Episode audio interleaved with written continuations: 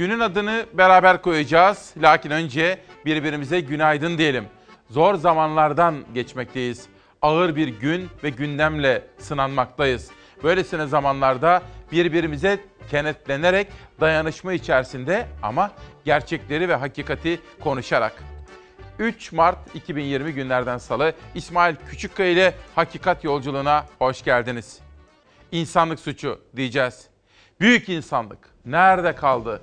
Değerler, Avrupa, dünya. İşte bugün bütün bu gelişmeleri okuyup değerlendirip konuşacağız insanlık suçu. Yönetmenimden hemen gazete manşetlerini huzurlarına getirmenizi rica edeceğim efendim. Ve işte gazeteler huzurlarınızda. Hürriyet gazetesiyle başlıyorum. Ah İdlib ah adı bir zamanlar barışla anılan İdlib, tarımın en önemli merkezlerinden biriydi. Şimdi sokaklarında ölüm kol geziyor, insanlar aç, susuz ve üşüyor. Hürriyet gazetesi adına Selçuk Şamiloğlu ve İdris Emen İdlib'e gitmiş. Günlerden beri konuştuğumuz bir kentin aslında nasıl da harabeye düştüğünü ve dönüştüğünü gözler önüne sermiş efendim. Bugün İdlib'e ilişkin manşetleri sizlerle paylaşacağım. Mülteci krizine ilişkin pek çok detayı da sizlerle konuşma imkanı bulacağım. Ama öncelikle İzmir, İzmir'imize, Türkiye'mize başsağlığı dilemek istiyorum. Başımız sağ olsun. Sizlere sabır diliyorum. Bir şehidimiz var. İdlib'den bir şehit haberi daha geldi. Bu kez şehit ateşi İzmir'e düştü. Milli Savunma Bakanlığı duyurdu. İdlib'de bir askerimiz daha şehit olurken bir askerimiz de yaralandı dendi. Bakanlığın açıklamasında çatışmaların önlenmesi maksadıyla bölgeye takviye olarak gönderilen Türk Silahlı Kuvvetleri unsurlarına rejim unsurları tarafından topçu ateşi açıldığı belirtildi. Saldırı sonucu şehit düşen asker piyade uzman çavuş Muhammed Mustafa Ak 22 yaşındaydı. İzmirliydi şehit. İzmir'in Konak ilçesinde yaşayan Ak ailesi acı haberle yasa boğuldu. Vatan sağ olsun. Şehidin amcası Erkan Ak vatan sağ olsun dedi mikrofonlara. Milli Savunma Bakanlığı yaptığı açıklamasında bölgede tespit edilen hedeflerin yoğun şekilde ateş altına alınarak gerekli karşılığın verildiğini söyledi. Şehit asker için başsağlığı ve sabır, yaralı asker içinse acil şifalar diledi bakanlık. Anne Nermin Ak'la baba Cemil Ak'ın evleri oğullarının şehadet haberinden sonra al bayrakla bezendi. Şehit piyade uzman çavuş Muhammed Mustafa Ak bekardı. Bir kardeşi vardı. Ak'ın cenazesi bugün 15 Temmuz Şehitler Camii'nde öğle ezanında kılınacak namazın ardından toprağa verilecek. Şehitlerimizin evleri, ana ocakları, baba ocakları birbirine ne kadar da benziyor. Şanlı bayrağımız oralarda dalgalanırken şehadet haberini getiren askerleri gören aileler ve onlara sabır dileyen biz. Bugün 3 Mart 2020 mülteciler krizini ve büyük insanlığı da konuşacağız. Hürriyet gazetesinden sonra Pencere gazetesine geçiyorum. Serakib'e Rus askerleri girdi. İdlib'de Rus uçaklarının desteğiyle Serakib'e yeni bir operasyon başlatan Esad güçleri kasabayı muhaliflerden geri aldı. Çok geçmeden Rus askeri polisi Serakib'e girdi. Yani şu mesajı veriyorlar. O bölgede artık biz varız. O bölgenin şerifi, o bölgenin patronu, muhtarı biziz diyorlar. Ruslar o kritik Erdoğan-Putin görüşmesinden iki gün önce böylesine stratejik bir hamleyi daha gerçekleştirmiş oldular. Ve Ruslarla olan münasebetler bundan sonra nasıl seyredecek? Günün en çarpıcı manşetlerinden, detaylarından birisi de bu olacak efendim. Bir haber daha gelsin. Çözüm için 5 Mart'ı işaret etti. Kremlin sözcüsü Peskov, Peskov, İdlib'e yeni kara harekatı için Erdoğan-Putin görüşmesini beklemeliyiz dedi. Uçuş güvenliği için ise Rus ordusunun Türk savaş uçaklarının bölgedeki uçuşlarının güvenliğinin garanti edilemeyeceği açıklamasını yeniledi. Bakın bu da çok kritik.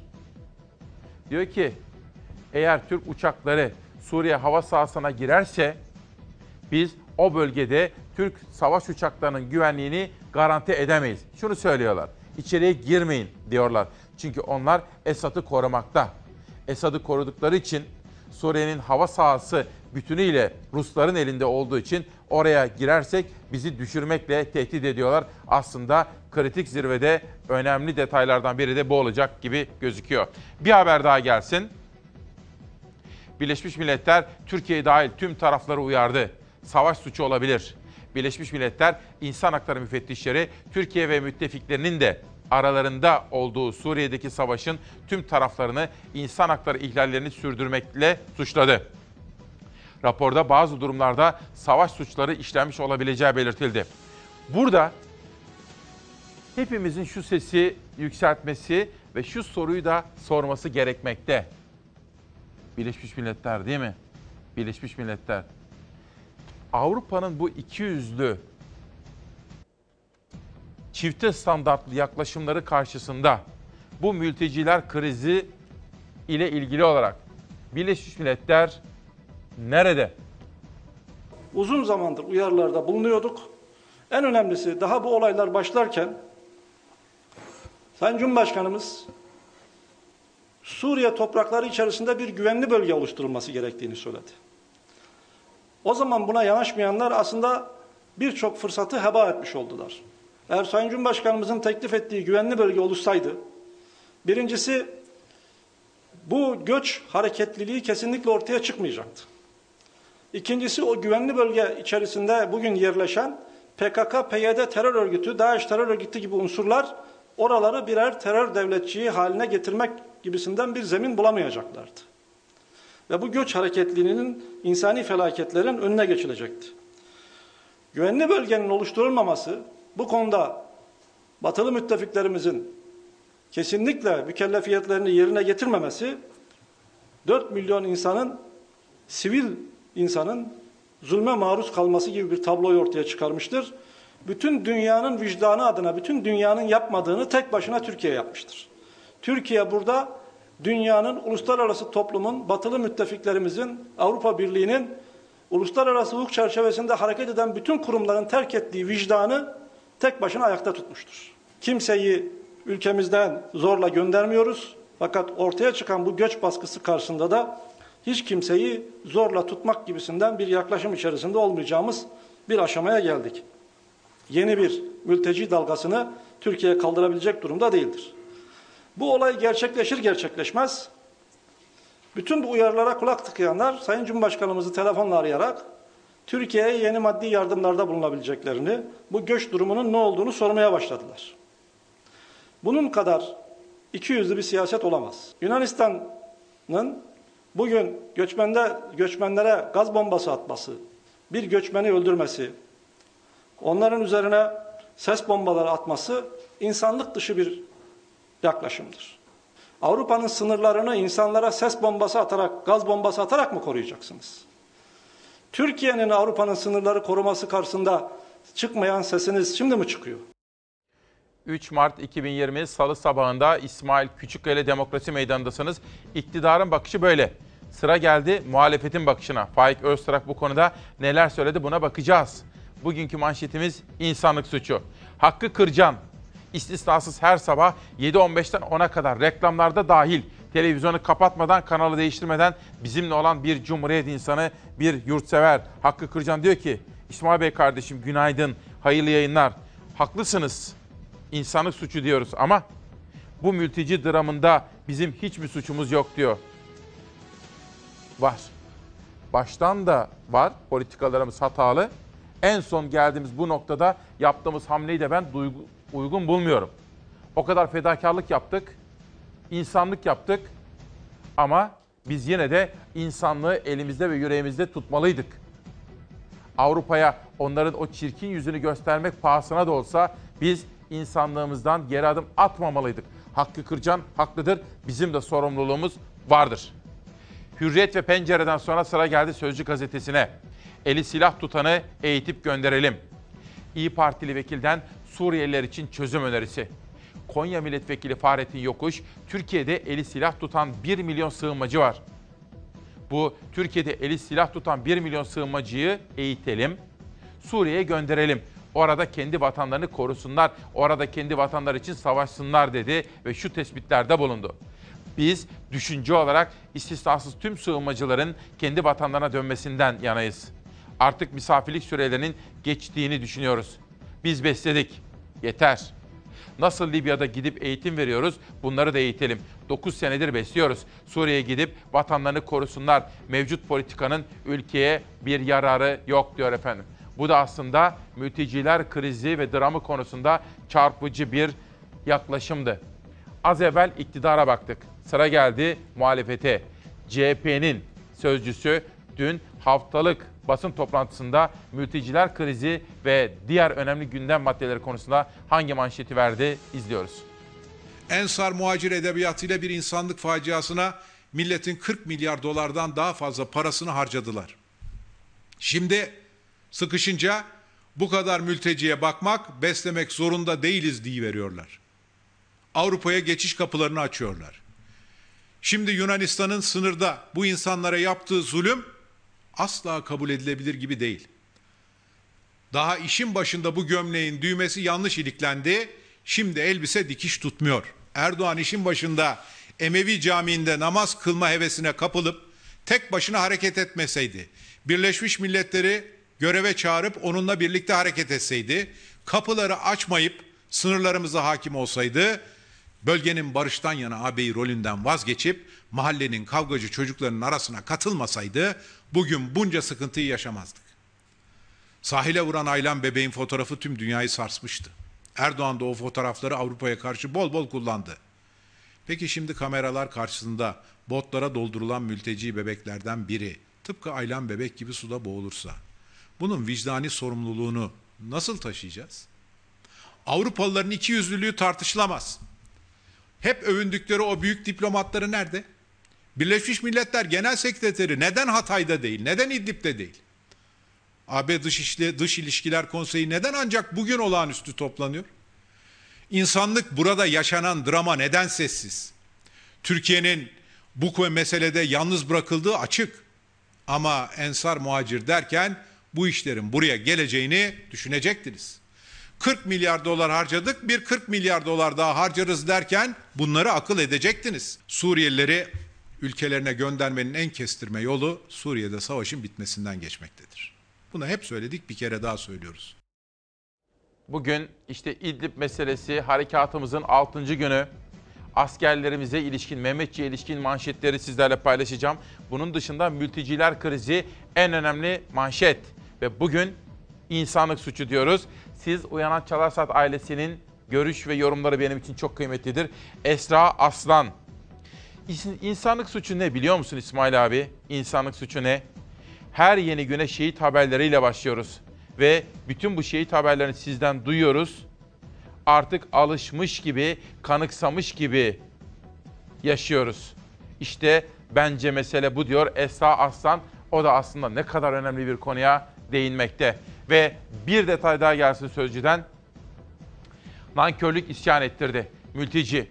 Sanki size bizi kurtarın dedik. Bakın Türkiye'de yaklaşık 8 yıldır yaşayan bir genç Suriyeli. Dün mikrofonları ona tuttular, uzattılar. O da şöyle diyor. Sanki size biz mi dedik gelin de bizi kurtarın. AKP'li eski vekil de diyor ki şu soytarıyı hemen Suriye'ye gönderin. BBC Yunanistan sınırındaki mültecilerle konuştu. Bir Suriyeli Türkiye'yi kötülemeye kalktı. AKP'li Şamil Tayyar bu nankörlüğe bu ülkede aldığı nefes haramdır diye isyan etti ve iktidara başlıktaki çağrı yaptı. Şu soytarıyı hemen Suriye'ye gönderin dedi.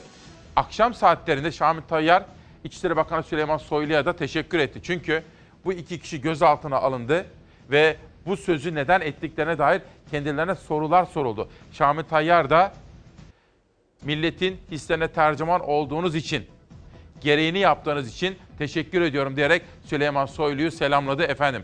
Sözcüden sabaha geçiyorum. Sözcüde bir detay daha var. Daha sonraki saatlerde oraya tekrar dönüş yapacağız. Sabah 83 milyon tek yumruk. Edirne'den Kars'a 81 ilde STK'lardan Bahar Kalkanı Harekatı'na tam destek. İş dünyası, meslek kuruluşları, vakıflar ortak bildirilerle dünyaya biriz, bütünüz, Mehmetçik'le beraberiz diye seslendi. Peki o halde iktidarlar ayrı. İktidarların yapıp etmeleri eleştiri konusu yapılacaktır. Tercihlerinde hatalar varsa gazeteciler ve özgürce düşünen, sorgulayan zihin yapısına sahip her birimiz, sizler, ben, mesela okula gidecek çocuklarımız bu hakka sahibiz. Ama iktidarları eleştirmek ayrı. Ordu halkın ordusudur. Dualarımız Mehmetçik içindir. Şehitlerimizin kanlarını silah arkadaşları hamdolsun yerde bırakmıyor. Bahar Kalkanı Harekatı'nda 6. güne girildi. Türk Silahlı Kuvvetleri İdlib'de 34 kahramanın şehit düştüğü rejim saldırısına misliyle karşılık vermeyi sürdürüyor. Suriye ordusunun kaybı her geçen gün daha da artıyor.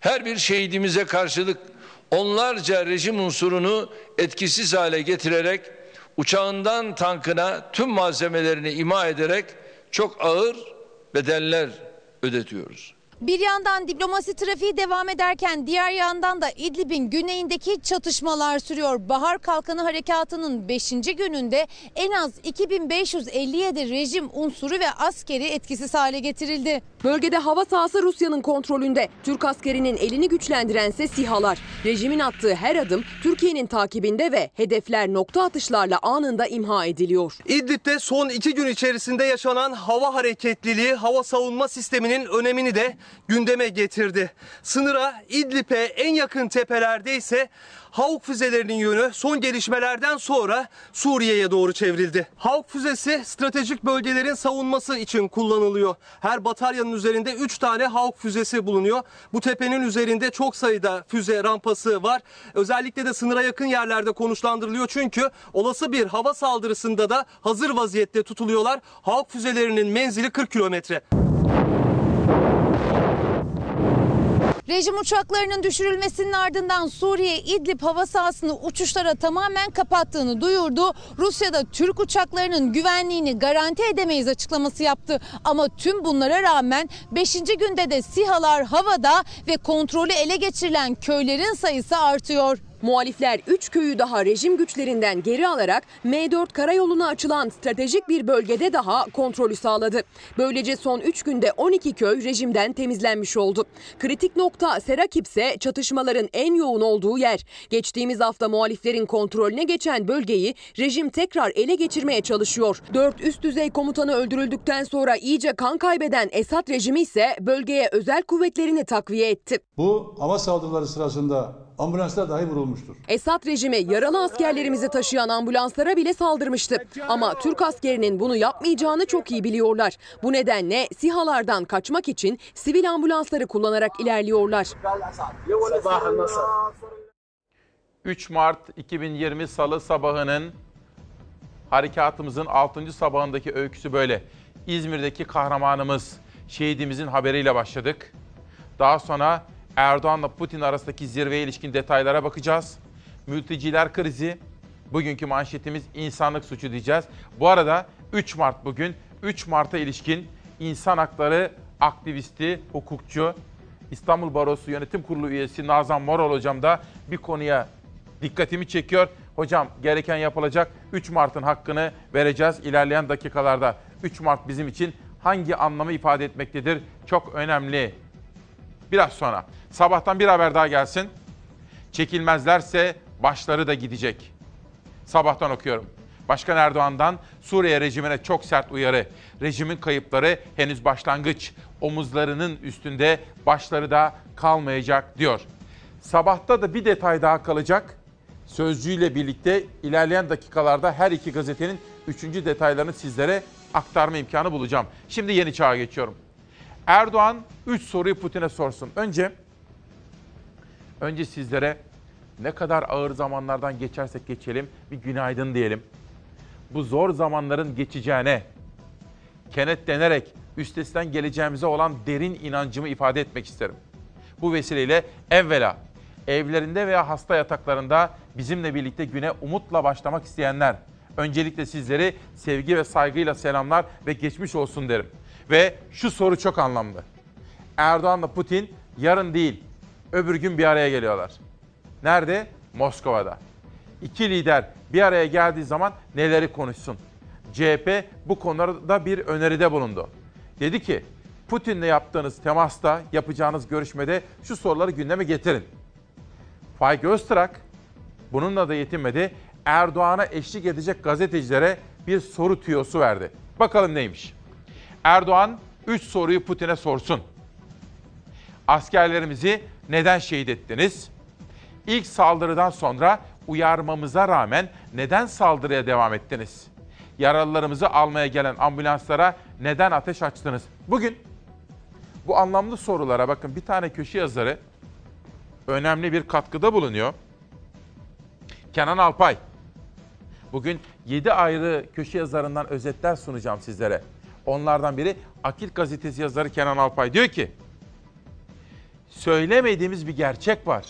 Konuşmadığımız bir gerçek. Söylemiyoruz ama katili biliyoruz. Orada askerlerimize saldıran, askerlerimizi şehit eden Rusya'dır diyor. Bakın bu da hükümeti destekleyen bir gazetedeki bir yazarın çok net bir tespiti efendim. Bir de mülteciler krizi.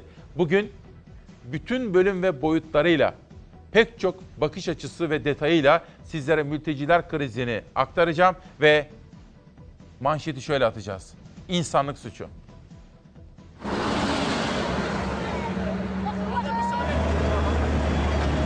Mültecileri taşıyan minibüs devrildi. Kazada 21 mülteci yaralandı.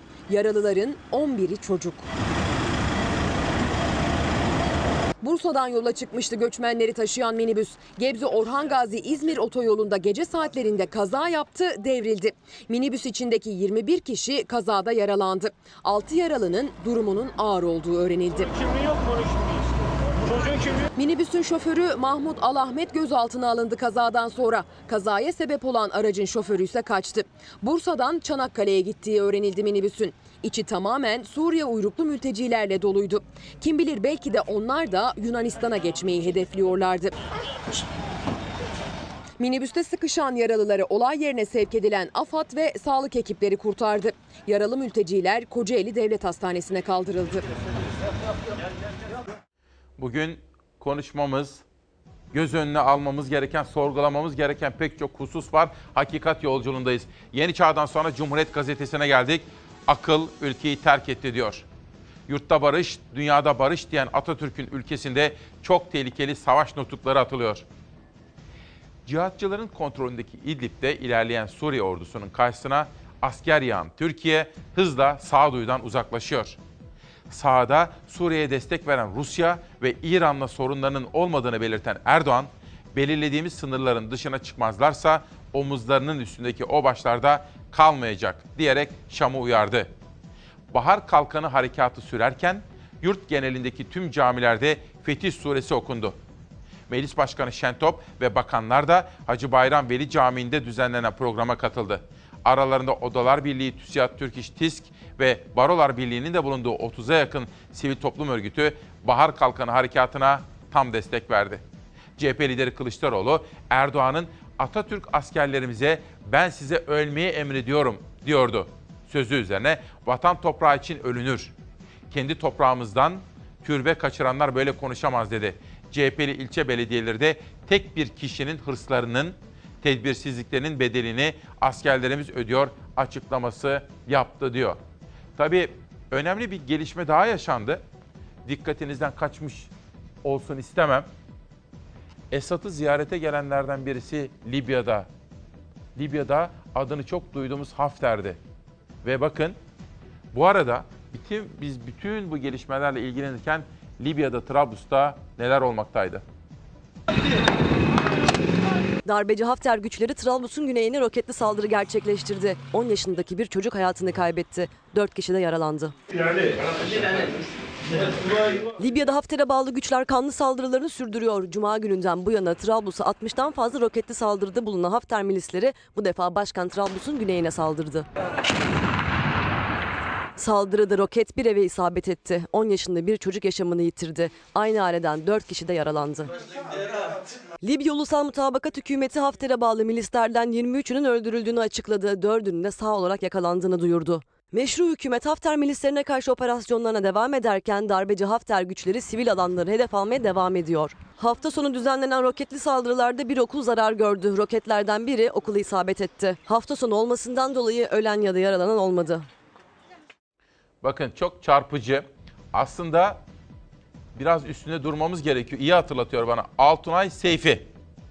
Günaydın. Size Paris'ten yazıyorum. Paris'ten izliyorum.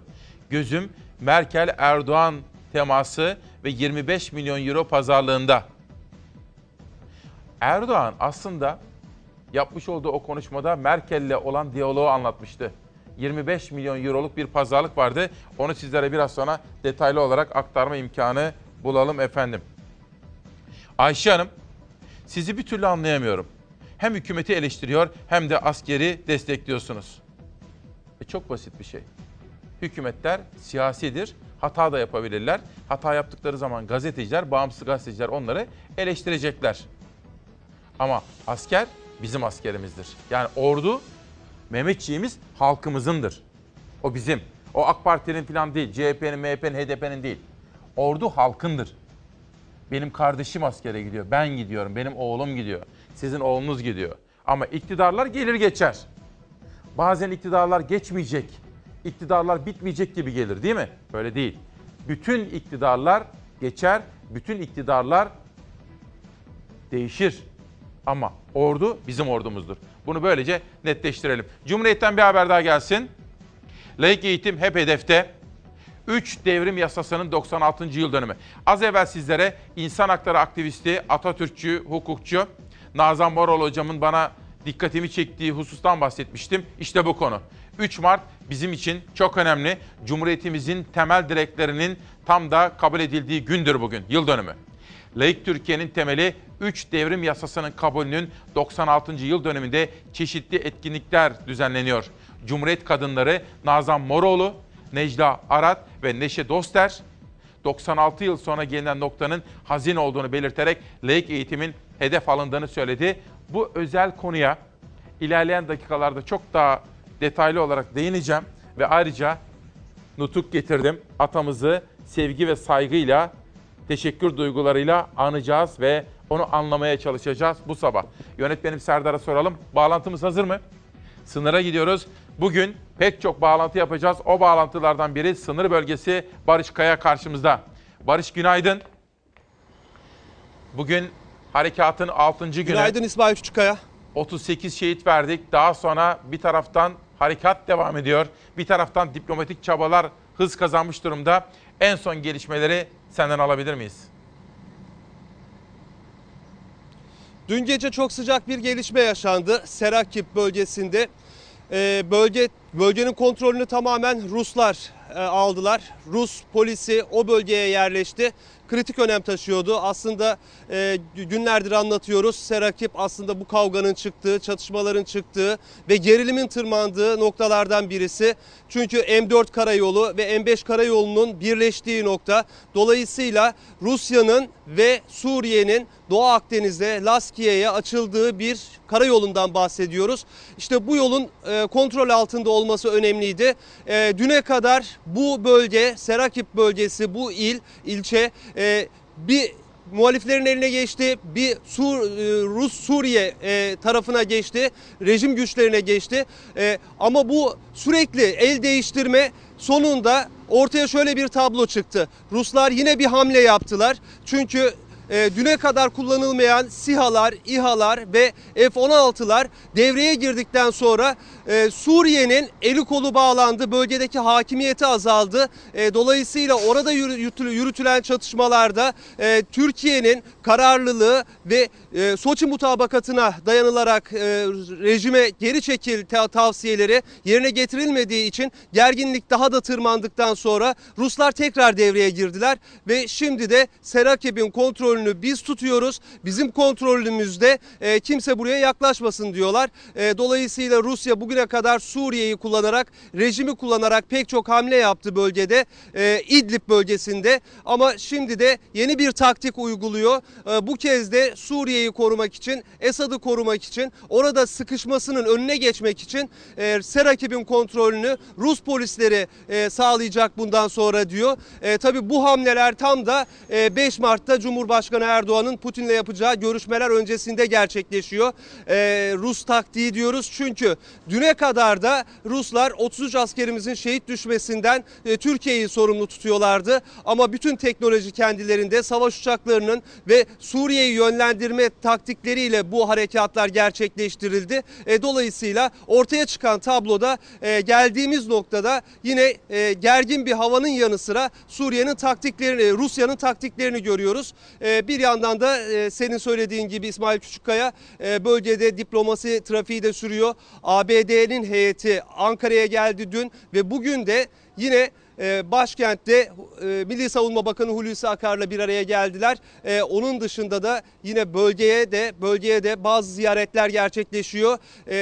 Amerika'nın Suriye temsilcisi James Jeffrey bir takım temaslar yürütüyor. Bu kritik zirve ziyaret e, Cumhurbaşkanı'nın ziyareti öncesi diğer yandan da e, aynı şekilde Amerika'nın Birleşmiş Milletler daimi temsilcisi Kraft bölgeye geldi ve buradaki insani yardımlarla ilgili buradaki durumla ilgili bazı bilgiler aldı. Öte yandan aslında bugün programın alt başlığı insanlık suçu. Bölgeye ilişkin de bu yönde bir rapor var Birleşmiş Milletler'in. Türkiye'yi diğer ülkeleri e, ve rejimi uyarıyor ama en çok da Rusya'yı uyarıyor ve Esad'ı uyarıyor. Diyor ki yapmış olduğunuz saldırılar sivillerin bulunduğu noktalara, okullara, sağlık ocaklarına, ambulanslara yönelik. Dolayısıyla bunları kesin çünkü bunlar bir savaş suçu olabilme niteliği taşıyor. İnsanlık suçu diyorlar e, ve önümüzdeki günlerde de bununla ilgili bir adım atılması bekleniyor. Çünkü bölge gergin, içeride yoğun bir çatışma yürüyor. E, dün de dün gece gelen haberler arasında da Rus savaş uçaklarının yine sivillerin bulunduğu bir noktayı bombaladığı bilgisi vardı. Orada da 9 sivilin şey 9 sivilin hayatını kaybettiği bilgileri ulaştı. Bunlar tabii teyite muhtaç bilgiler. E, bölgeden gelen ve anlık gelen bilgiler. Bir soru. Şimdi senin Evet. de altını çizdiğin gibi Amerika'nın iki çok üst düzey diplomatı James Jeffrey ki o başkanın Suriye özel temsilcisi ve Kraft o da Amerika'nın Birleşmiş Milletler'deki özel temsilcisi. Bu ikisi geldi. İnsani yardım konusunda bir takım açıklamalarda bulundular. Fakat dün Beyaz Saray'dan bir açıklama geldi. Amerika'dan, Washington'dan. Biz dediler bölgeye insani yardım yapacağız. Bu güzel. Bir gazeteci Amerikalı yetkiliye sordu. Türkler bizden hava savunma konusunda destek istiyor. Bunu da verecek miyiz? Amerikalılar hayır dedi. Biz Türklere İdlib konusunda hava savunma sistemi vermeyeceğiz. Hava savunma desteği vermeyeceğiz dedi. Bu çok önemli. Şimdi senden sahadaki bir gazeteci, bir meslektaşım olarak sormak istiyorum. Anlamak istiyorum. Biz şimdi Rusların kontrolü altındaki Suriye'nin hava sahasına girebiliyor muyuz?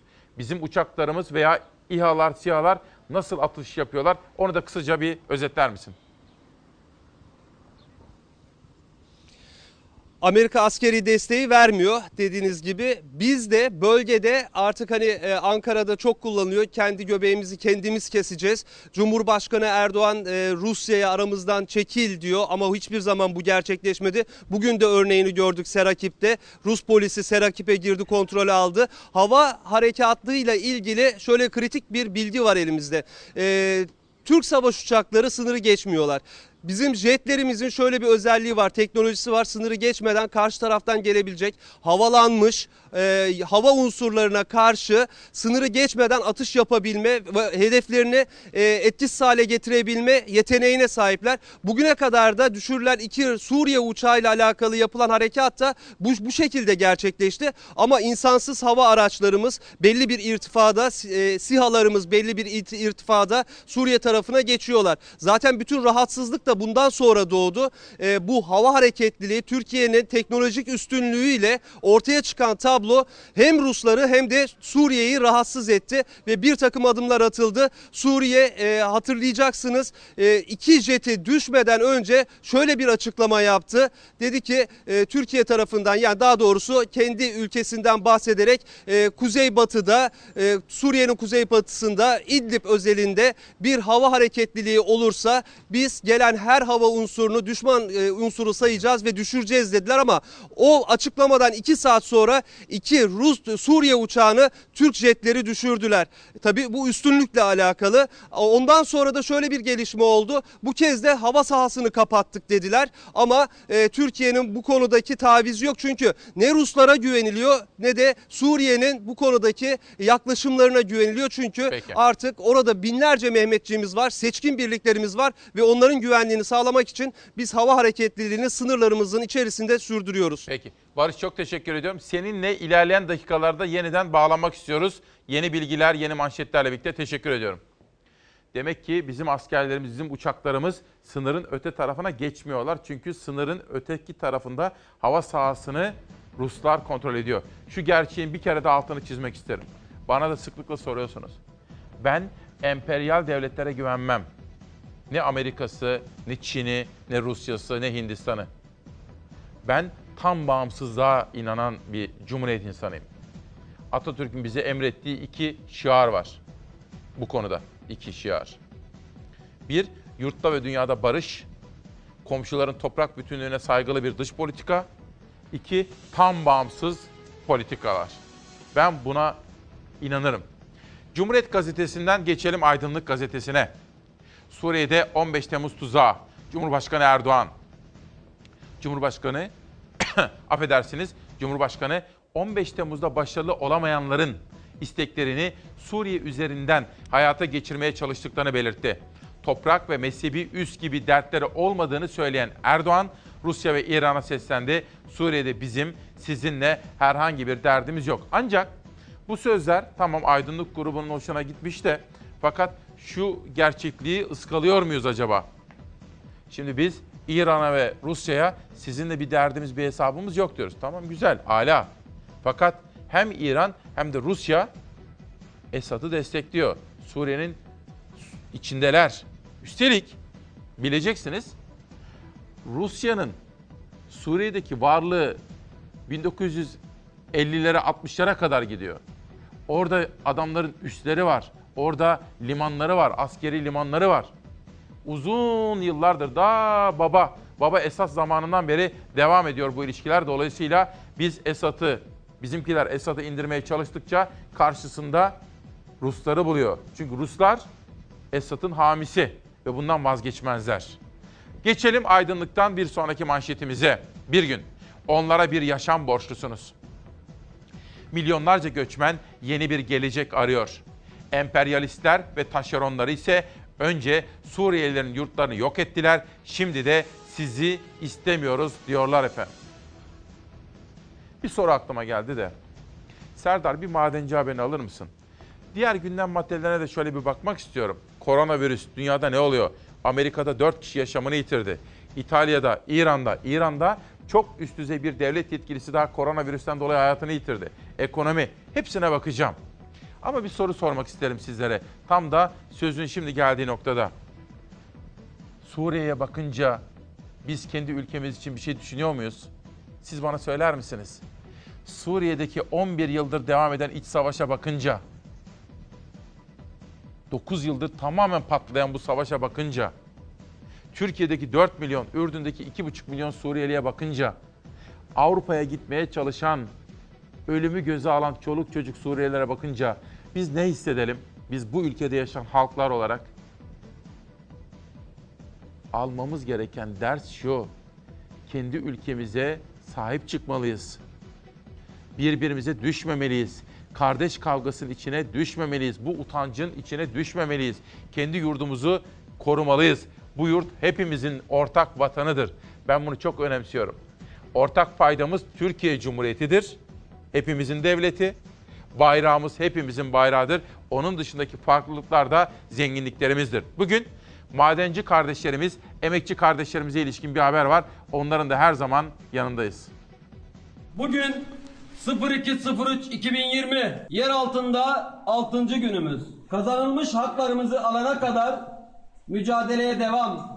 Buradan çıkmak yok. Ödenmeyen maaşları için yasal haklarını kullanıp sendikalı oldular. Karşılığında işten çıkarıldılar. Maden işçilerinin yer altındaki eylemi 6. gününü geride bıraktı. Sayın Meclis Başkanı'na, devlet büyüklerine ve son olarak Sayın Cumhurbaşkanımız Recep Tayyip Erdoğan'a sesleniyoruz yeraltı emekçileri olarak Yardımlarını bekliyoruz. Çanakkale Yenice'deki bakır madeninde çalışan işçiler maaşlarını 3 aydır alamadıkları gerekçesiyle Ocak ayında sendikaya üye olmaya başladı. Aralarına tazminatları ödenmeyen emekliler de katıldı. Alacağız mı hakkımızı? Alacağız. Alacağız mı hakkımızı? Sendikalı olmaktaki amaçları sadece maaş ve tazminatlarına kavuşabilmek değildi. Maden ocağındaki kötü çalışma şartlarının düzeltilmesi ve iş güvenliğinin artırılması için de seslerini bu sayede daha güçlü şekilde duyurabilmeyi istiyorlardı. Ödenmeyen maaşlardan, kötü çalışma koşullarından dolayı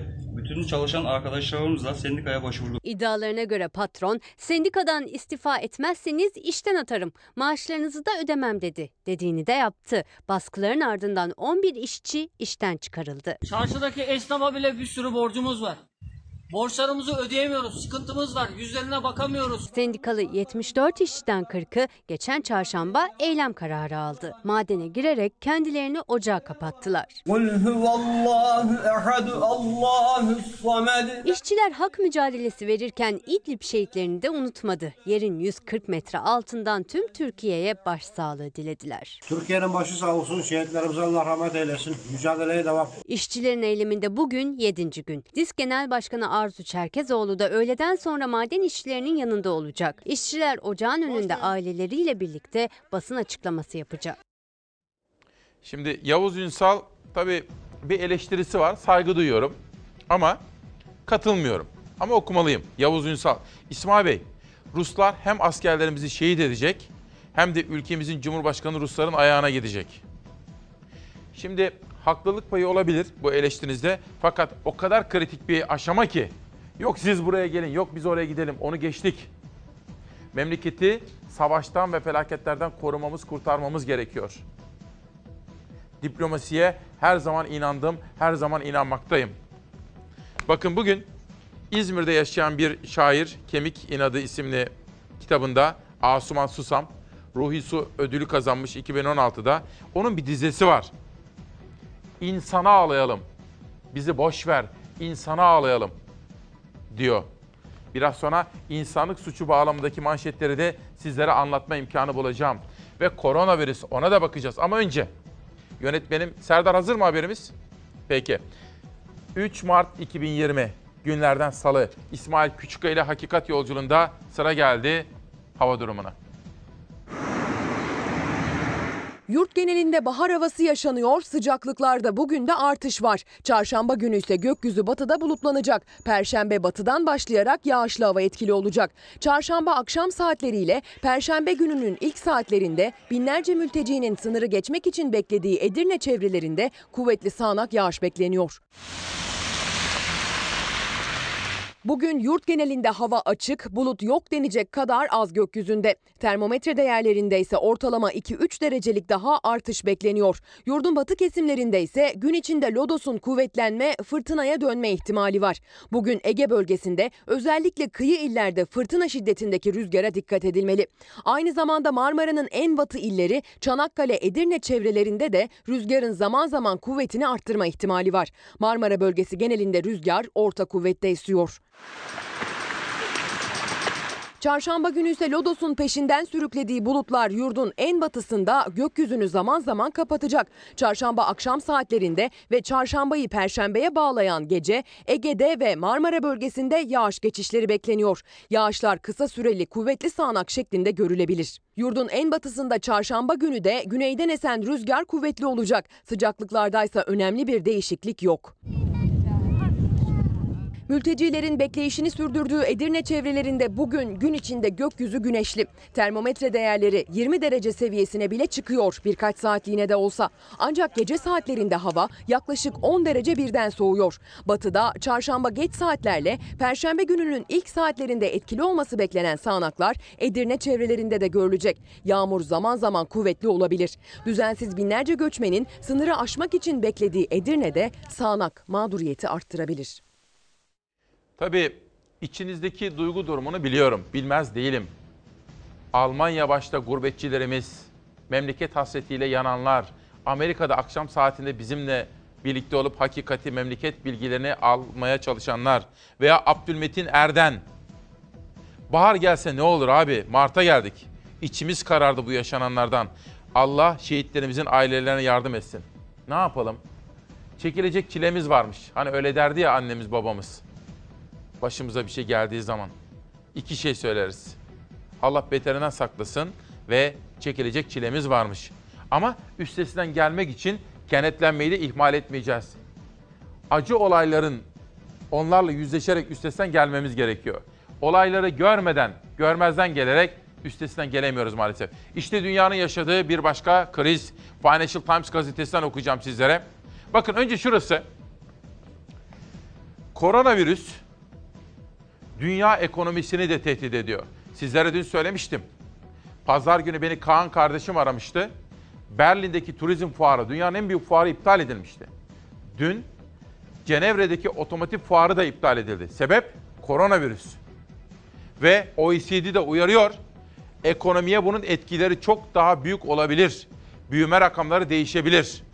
Bu işte bugünün önemli gündem maddelerinden bir tanesi. Geçelim The Guardian gazetesine. The Guardian gazetesinde de Almanya başta olmak üzere İngiltere, dünyanın pek çok ülkesinde de aslında bu koronavirüsün vatandaşları nasıl etkilediğine dair haberler, analizler yer alıyor. Virüs yayıldıkça pek çok ulus, başta İngilizler olmak üzere süpermarketlere koşuyorlar ve karantina korkusuyla evlere kapanırız, aç kalırız korkusuyla süpermarket raflarını boşaltıyorlar. Bugün Akit gazetesinde Dilip Akın da yazdığı gibi acaba bu işin içinde kaos yaratmak amaçlı bir takım numaralar mı var? İnsan düşünmeden edemiyor. İran dini lideri Ayetullah Hamene'in danışmanı Seyyid Muhammed Mir Muhammed koronavirüs nedeniyle hayatını kaybetti. Tüm dünyada hayatını kaybedenlerin sayısı 3040'a yükseldi. Enfekte olanların sayısı ise 89211. Şu an 68 ülkede görüldüğünü, en son Azerbaycan, Ermenistan ve Çekya'da da görüldüğünü biliyorsunuz. Özellikle yakın komşumuz İran'da bu sayıların giderek arttığını biliyoruz. İran'da Kum şehrinde ortaya çıkmıştı ilk koronavirüs vakası hızla yayıldı. Üst düzey devlet yetkilileri de virüse yakalandı. Ayetullah Hamene'in danışmanı Seyyid Muhammed Mir Muhammed'le birlikte ölenlerin sayısı 54'e yükseldi. Virüsün bulaştığı kişi sayısı ise 978. Şu an herhangi bir vakaya rastlanmadı. Bu bugün veya yarın rastlanmayacağı anlamına gelmez. Bugün için belki içimizde bu enfeksiyonu taşıyan kişiler olabilir. Önümüzdeki birkaç gün içinde karşımıza çıkabilir. Türkiye'de henüz vakaya rastlanmadı ama Bakan Fahrettin Koca bu uyarıyı yaptı. Riskli bölgelerde bulunmuş ve önlem alınmadan önce Türkiye'ye girmiş kişiler koronavirüsü yayabilir dedi. Önlem olarak da ülkeye giriş yaptıktan sonraki 14 günü evde geçirmelerini önerdi. Fahrettin Koca zorunlu olmadıkça yurt dışına çıkılmaması konusunda da uyarıda bulundu.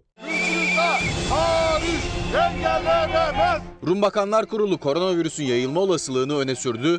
Güney Kıbrıs Rum kesimi, Kuzey Kıbrıs Türk Cumhuriyeti ile arasındaki 4 sınır kapısını kapatma kararı aldı. Olaylar çıktı. Kıbrıslı Rumlar sınır kapısında eylem yaptı. Güvenlik güçleriyle aralarında arbede yaşandı. Virüs endişesi tüm dünyayı sarmış durumda. Dünya liderleri de aynı endişeyi taşıyor ve önlem alıyor. Onlardan biri de Almanya İçişleri Bakanı. Bakan virüse karşı önlem olarak Başbakan Angela Merkel'in elini sıkmadı. Tabii ki aşının bulunması ya da bir ilacın bulunması hepimiz için çok önemli bir ümit kaynağı. Bu konuda iyi haberi İsrail Bilim ve Teknoloji Bakanı açıklamasıyla duyurdu. En fazla bu süre 2-3 ay alır. Biz bunu insanlığın kullanımına ve de son derece makul bir fiyatla verebileceğiz. İsrail doktorlarsa daha önce tavuklarda görülen bir salgın için geliştirdikleri aşının koronavirüse karşı da etkili olduğunu keşfetti. Tüm testleri yapılmış aşının kullanılabilmesi için yasal prosedürlerin tamamlanması bekleniyor. Virüsün Avrupa'da en çok etkilediği ülkelerden İtalya'da 18 kişi daha hayatını kaybetti. Koronavirüse bağlı ölümler 52'ye yükseldi. Fransa'da ise şu ana kadar 100 vaka görüldü. 2 kişi hayatını kaybetti. Kalabalıkların toplandığı alanlarda birçok etkinlik iptal edildi. Turistlerin uğrak yeri Paris'in ünlü Louvre Müzesi de koronavirüs endişesiyle kapatıldı.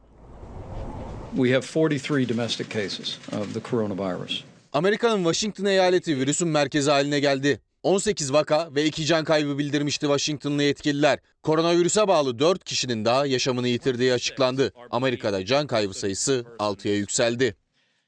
İki farklı mesaj var. Birisi benim tutumumun doğru olduğunu söylüyor. Birisi de biraz hakaret etmiş. Aslında eleştiriye saygılıyım, okuyacağım. Ama onu başka türlü ifade etmesinden memnuniyet duyardım. Önce Mahmut Solak Subaşı. Paşam, takındığın tutum doğrudur. Bu zor günlerde birlik olursak bu zor günleri geçebiliriz. Hayatımıza devam edebiliriz. Düşmanı sevindirmeyelim. Güçlü durmalıyız. Mahmut Solak Subaşı. Ercan Yılmaz. Çok özür diliyorum. Çocuklar bu kelimeleri siz kullanmayın ama ulan diyor bakın bana.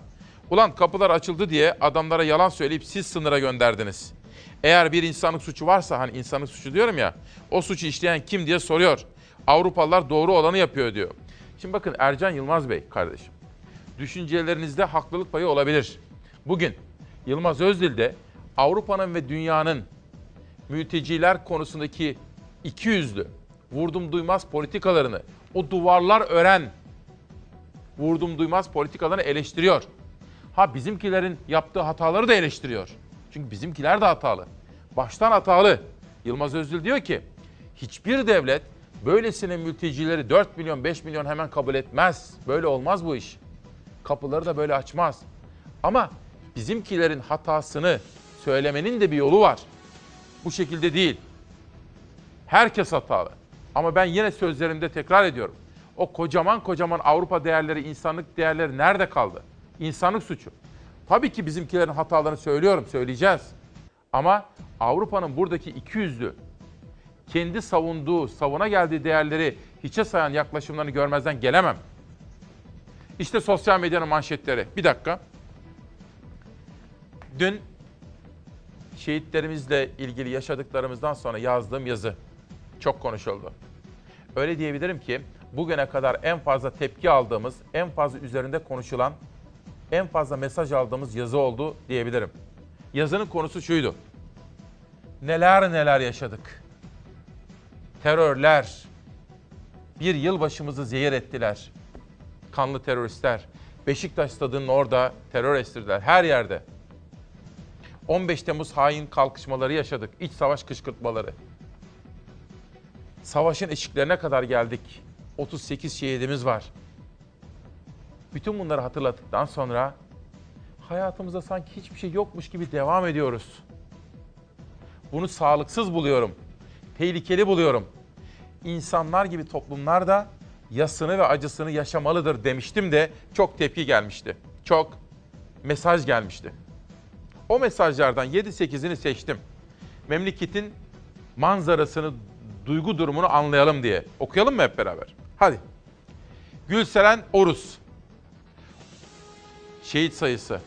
36 da olsa, 360 da olsa hepsi bizim çocuklarımız değil mi? Ateş düştüğü yeri yakar derler. Ah İsmail Bey oğlum ah. Neden o? O zaman burnum ucu sızlıyor. Neden? Neden ciğerim yanıyor? Neden midemin üstüne taş oturdu? Neden nefes almakta zorlanıyoruz?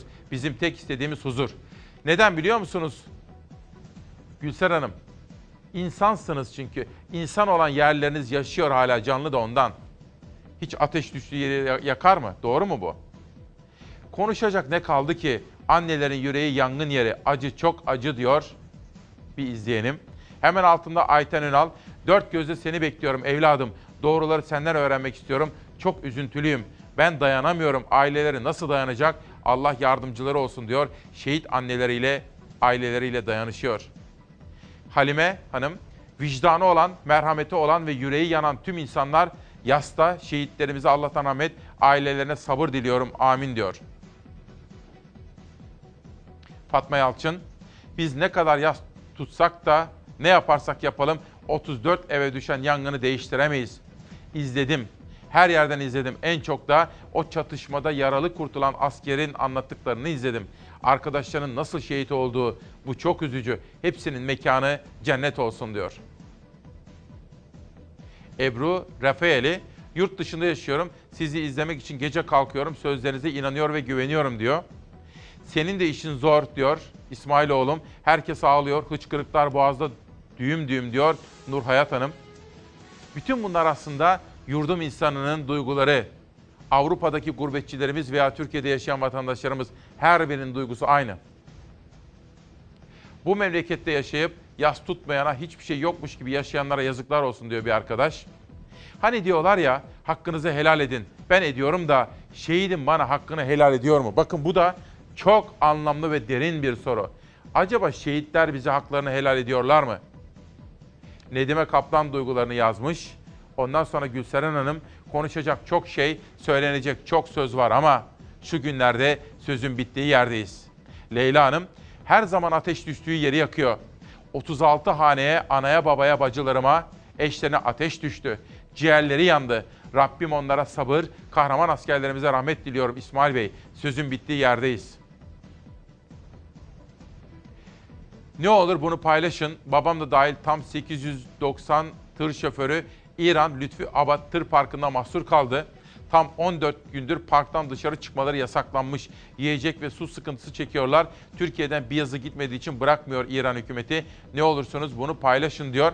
Ben de buradan bu izleyenimin duygularını paylaşayım ki Dışişleri Bakanlığı'nda Dışişleri Bakanlığı'nın İran masasına bakan birileri varsa, çalışıyorlarsa belki de gereğini yaparlar. Heh, şimdi bu da dün yine sosyal medyada çok konu edilmişti. Musa Okuyan beni bilgilendiriyor. Ahmet'in annesinin yine yurt dışına çıkışına izin verilmemiş. Havaalanında öğrenmiş. Pasaportuna tedbir konulduğunu lütfen dile getirin. Bu çocuğun yaşadığı acı içimizi dağılıyor. Uğraşmasınlar sahibiyle diyor. Bakın bir çocuğumuz hasta. Babası cezaevindeymiş. Annesine yurt dışı çıkış yasağı getirmiş KYK kapsamında. Çocuğun tedavisi Almanya'da yapılması gerekiyormuş. Çocuğun annesine yurt dışına çıkış izni vermiyorlarmış. Buradan da duyuralım. Melis Alpan, Yunan gaz sıkınca sınırdaki mülteci çocukların hali. İnsanlığın rezilleşme potansiyeli gerçekten muazzam. Bu dünyada iyi olmak gerçekten emek istiyor. Kötülük böylesine kolay ve revaçta iken diyor efendim. Gayet tabii ki bizimkilerin hatalarını söyleyeceğiz, konuşacağız. Ama Avrupa'nın kendi savuna geldiği değerleri hiçe sayan bu insanlık suçunu da görmezden gelmeden yapacağız.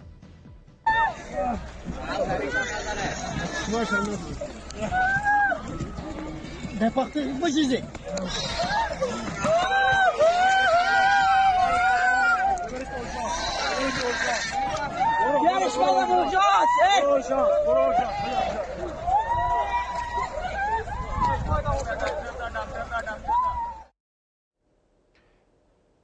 İnsan olan yerleri hala kaldıysa herkesin ve çalışıyorsa yüreği, kanıyorsa bu çocuklara bakıp da bir film karesi, bir roman diyaloğu gibi değil hissedeceğiz. Gerçekten böyle. Bir an kendinizi düşünün.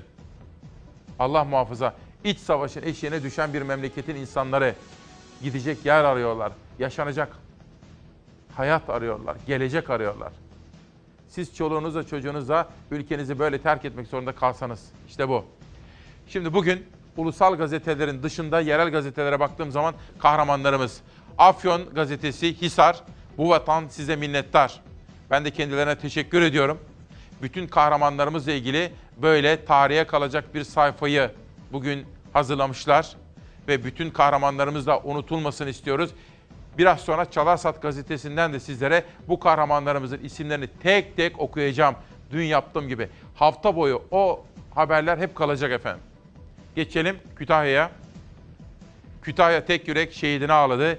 İdlib şehidimiz piyade uzman onbaşı Muhammed Yılmaz ebediyete uğurlandı. Vatan toprağına emanet edildi ve benim hemşerilerim de 20 binden fazla Kütahyalı da o şehidin merasimine katılıp dualarla son yolculuğuna uğurladılar. Ve insanlık suçu dediğimiz o olaya ilişkin gelişmeler İzmir'de manşet 9 Eylül Ege'de can pazarı. Çeşme'den Yunanistan'a geçmek için Ege Denizi'ne açılan göçmenler Yunan sahil güvenlik botlarının müdahalesiyle denizde mahsur kaldılar. Göçmenleri Türk Sahil Güvenlik Komutanlığı ölümden kurtardı diyor. Ege'den Trakya'ya geçiyorum. Hudut gazetesi sınırda umut mücadelesi.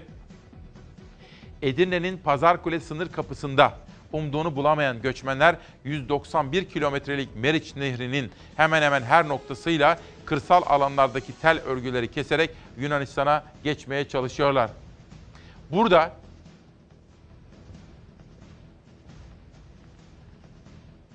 bir insanlık dramı, bir trajedi, hatta bence bugünkü manşetimizde olduğu gibi bir insanlık suçu işlenmekte. Kapıları açarız dedim. Dediler ki herhalde blöf yapıyor. Şimdi kapıları açınca telefon telefon üstüne gelmeye başladı. Kapıları kapatın. Dedik bitti o iş. Milletin 40 milyar dolardan daha fazla parasını harcadılar. Sıkışınca bu kadar mülteciye bakmak, beslemek zorunda değiliz diye veriyorlar. Türkiye'nin sınır kapılarını açmasıyla mülteciler Yunanistan-Bulgaristan sınırına akın ederken izlenen politika iç siyasetin gündeminde. Cumhurbaşkanı Avrupa'ya res çekerken CHP Aylan bebeği hatırlattı. Peki şimdi kameralar karşısında botlara doldurulan mülteci bebeklerden biri tıpkı Aylan bebek gibi suda boğulursa bunun vicdani sorumluluğunu nasıl taşıyacağız? Ya bu insanları kendi topraklarında onurlu bir hayata kavuşturacağız ya da herkes bu yükten payına düşen nasibi alacak. Artık tek taraflı fedakarlık dönemi bitti. Suriyelileri ülkelerine göndermenin en kestirme yolu Suriye'de savaşın bitmesinden geçmektedir. İdlib'de yaşananlar Türkiye'nin mülteci politikasını da değiştirdi. Ankara yıllardır mültecilerin Avrupa'ya geçişini engellemeye çalışıyordu. Artık serbest bıraktı. Saat 13.50 itibariyle Edirne üzerinden ülkemizden ayrılan göçmen sayısı 117.677. Bu ülkenin İçişleri Bakanı sanki Saddam döneminin enformasyon bakanı gibi. Sınırlarımızı açtığımız saatten beri Avrupa'ya yönelenlerin sayısı yüz binler oldu. Bu sayı yakında milyonlu rakamlarla ifade edilecek.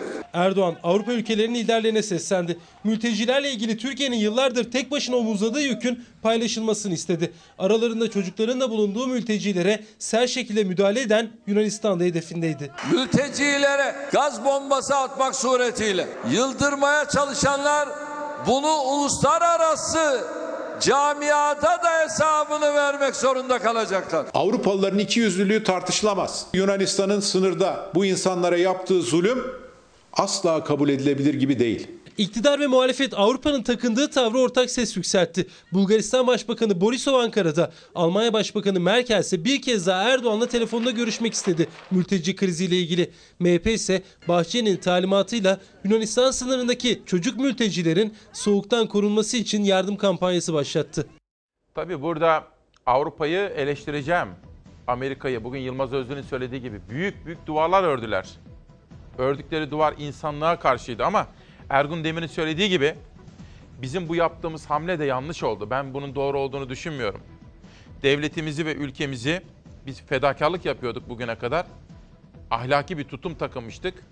Ama şimdi pazarlık yapan bir ülke durumuna düştük diyor Ergun Demir İzmir Tabip Odası'ndan. Şehitlerimizin acısını yüreğimizde hissederken acaba Sayın Cumhurbaşkanı ne söyleyecekti? Önce konuşmamıştı. Sonra konuşmuştu. O konuşmanın içerisinden haber değeri taşıdığına inandığım işte bu konudaki önemli mesajlardan, diyaloglardan biriydi.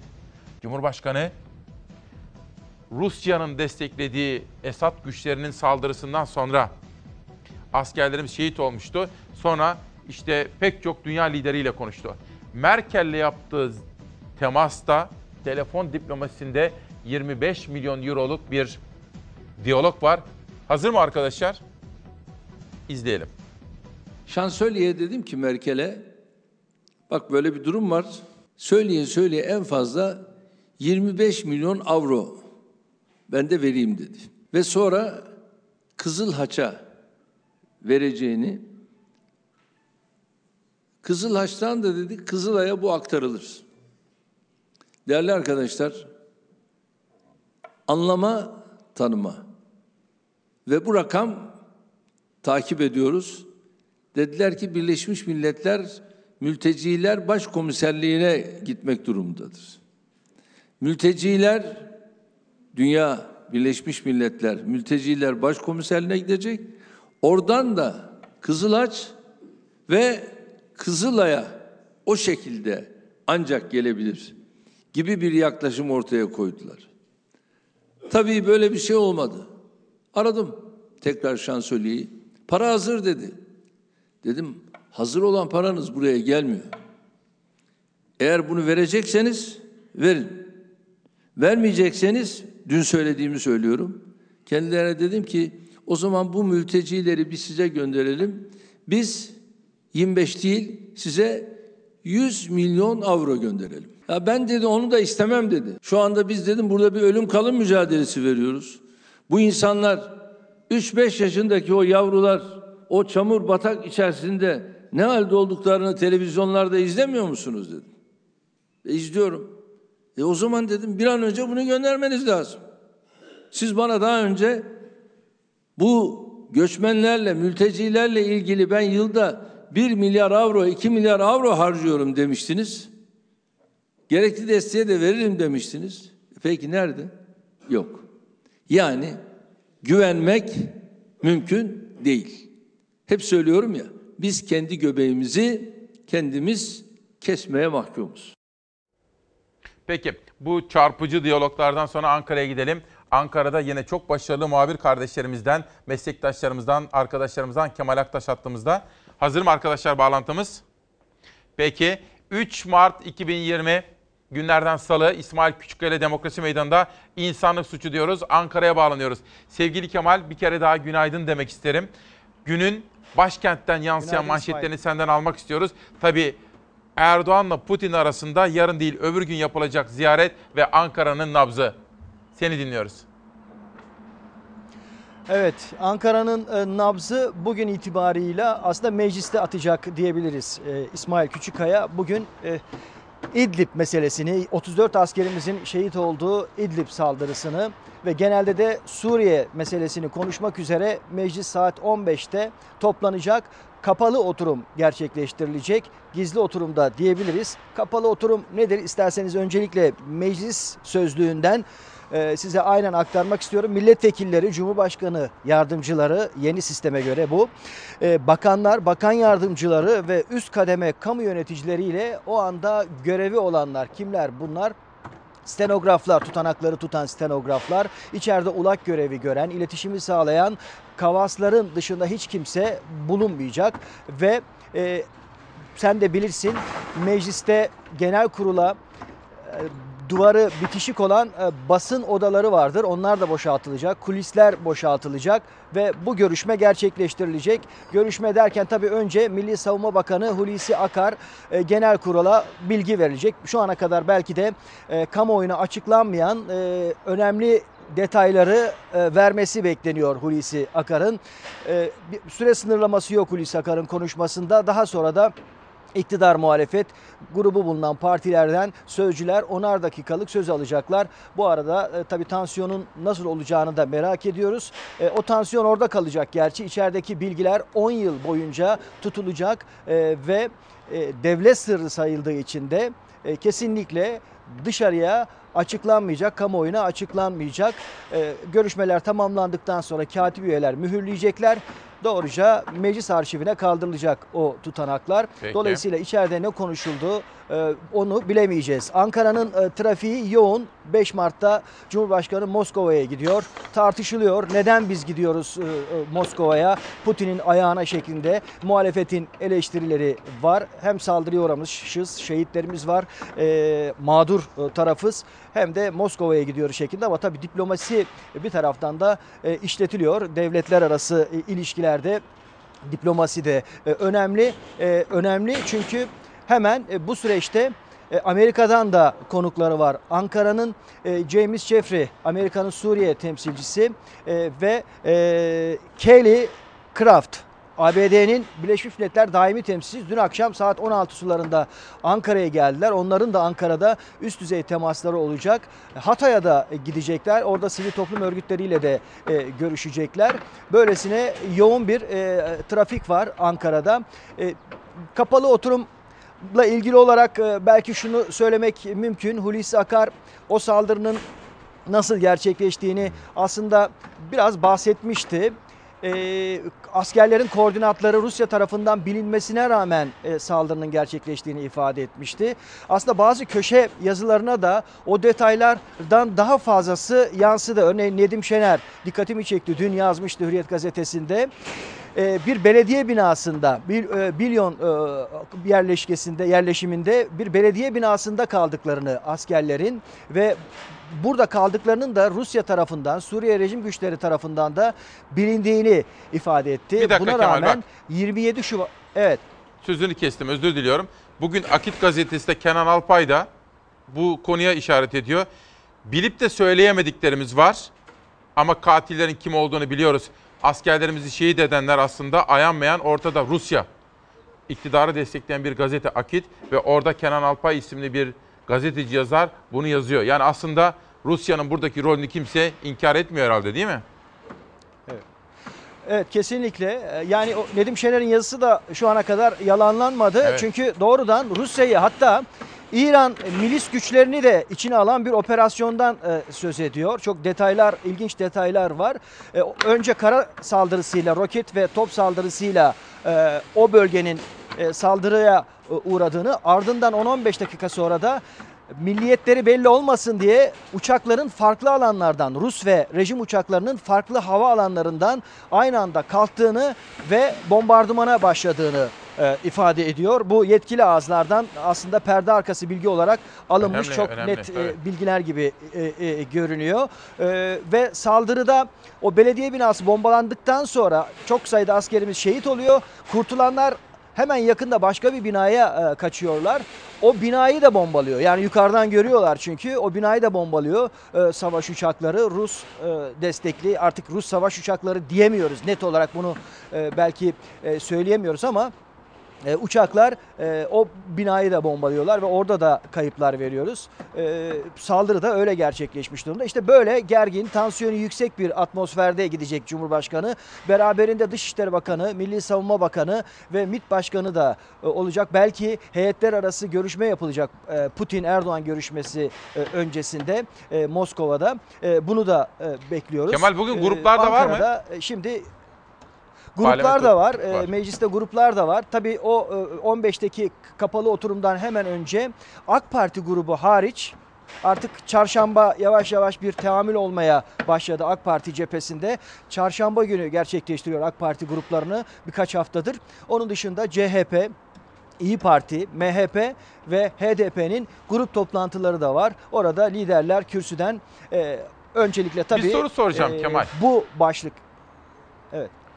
Şimdi 2-3 gün önce Saygı Öztürk Kemal Kılıçdaroğlu'nu ağırlamıştı.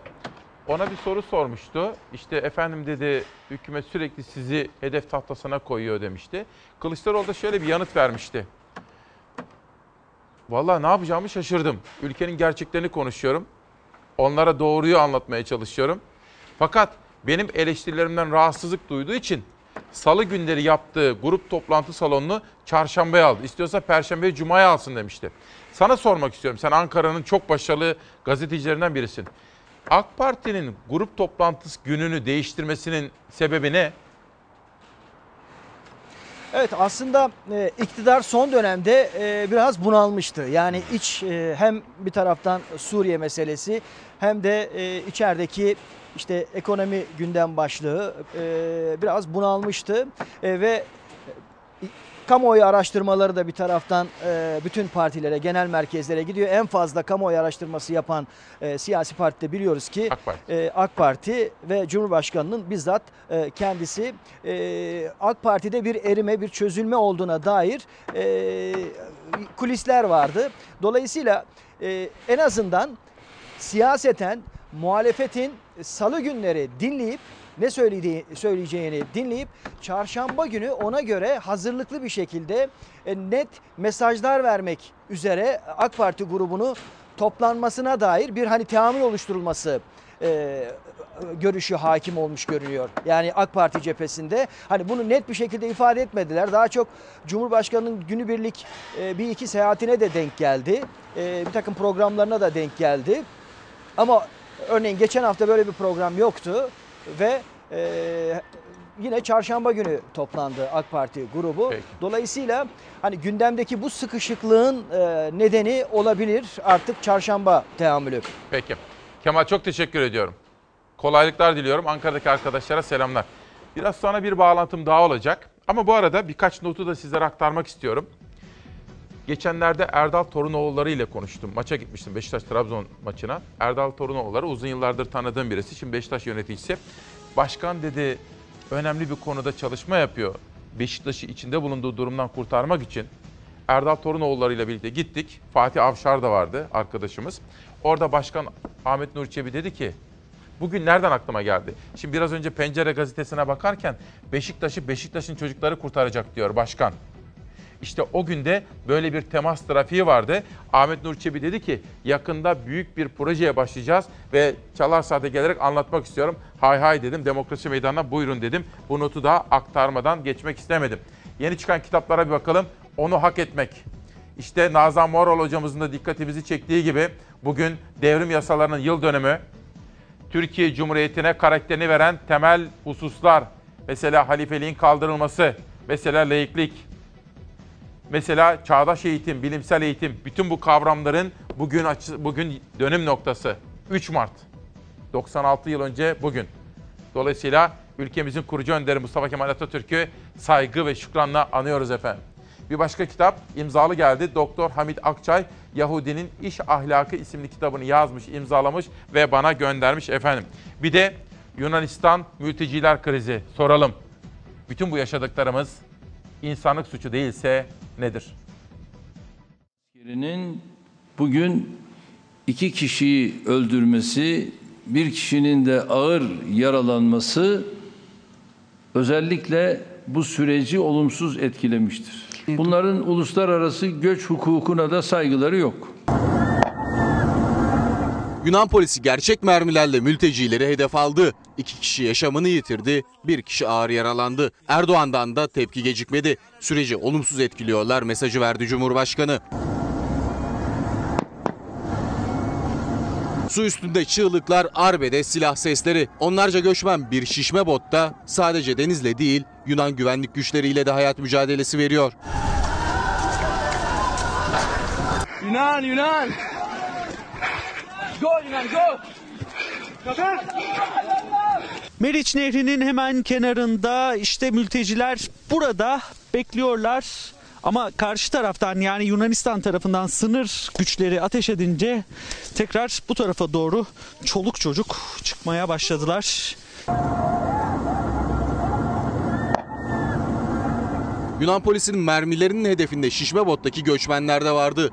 Uzun namlu silahlar doğrulttular mültecilerin üzerine. Karşı kıyıya geçmeye çalışan botlardan biri Midilli Adası açıklarında alabora oldu. Bir çocuk yaşamını yitirdi. Şu an iki ayrı botla Yunanistan'a geçmeye çalışan, düzensiz göçmenlerin geçişini durdurmaya çalışan Yunan sahil güvenlik güçlerinin çalışmasını görüyoruz. Sadece kurşunlar değil, sopalar, sivri cisimler hem şişme botu delmeye çalıştılar hem de botun içindeki mültecilere vurdular. Hızla üzerlerine sürdükleri sahil güvenlik tekneleri dalga oluşturarak göçmenleri taşıyan şişme botu devirmeye çalıştı.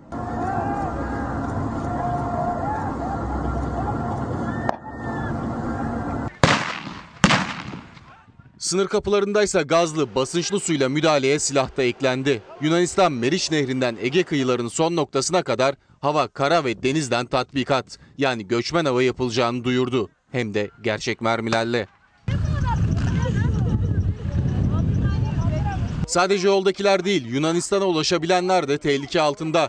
Yunan adalarına ulaşan botlardan biri 20 yetişkin kenarlarına oturmuş, ortada kadınlar ve çocuklar. O bot da uzun çubuklarla uzaklaştırıldı kıyıdan.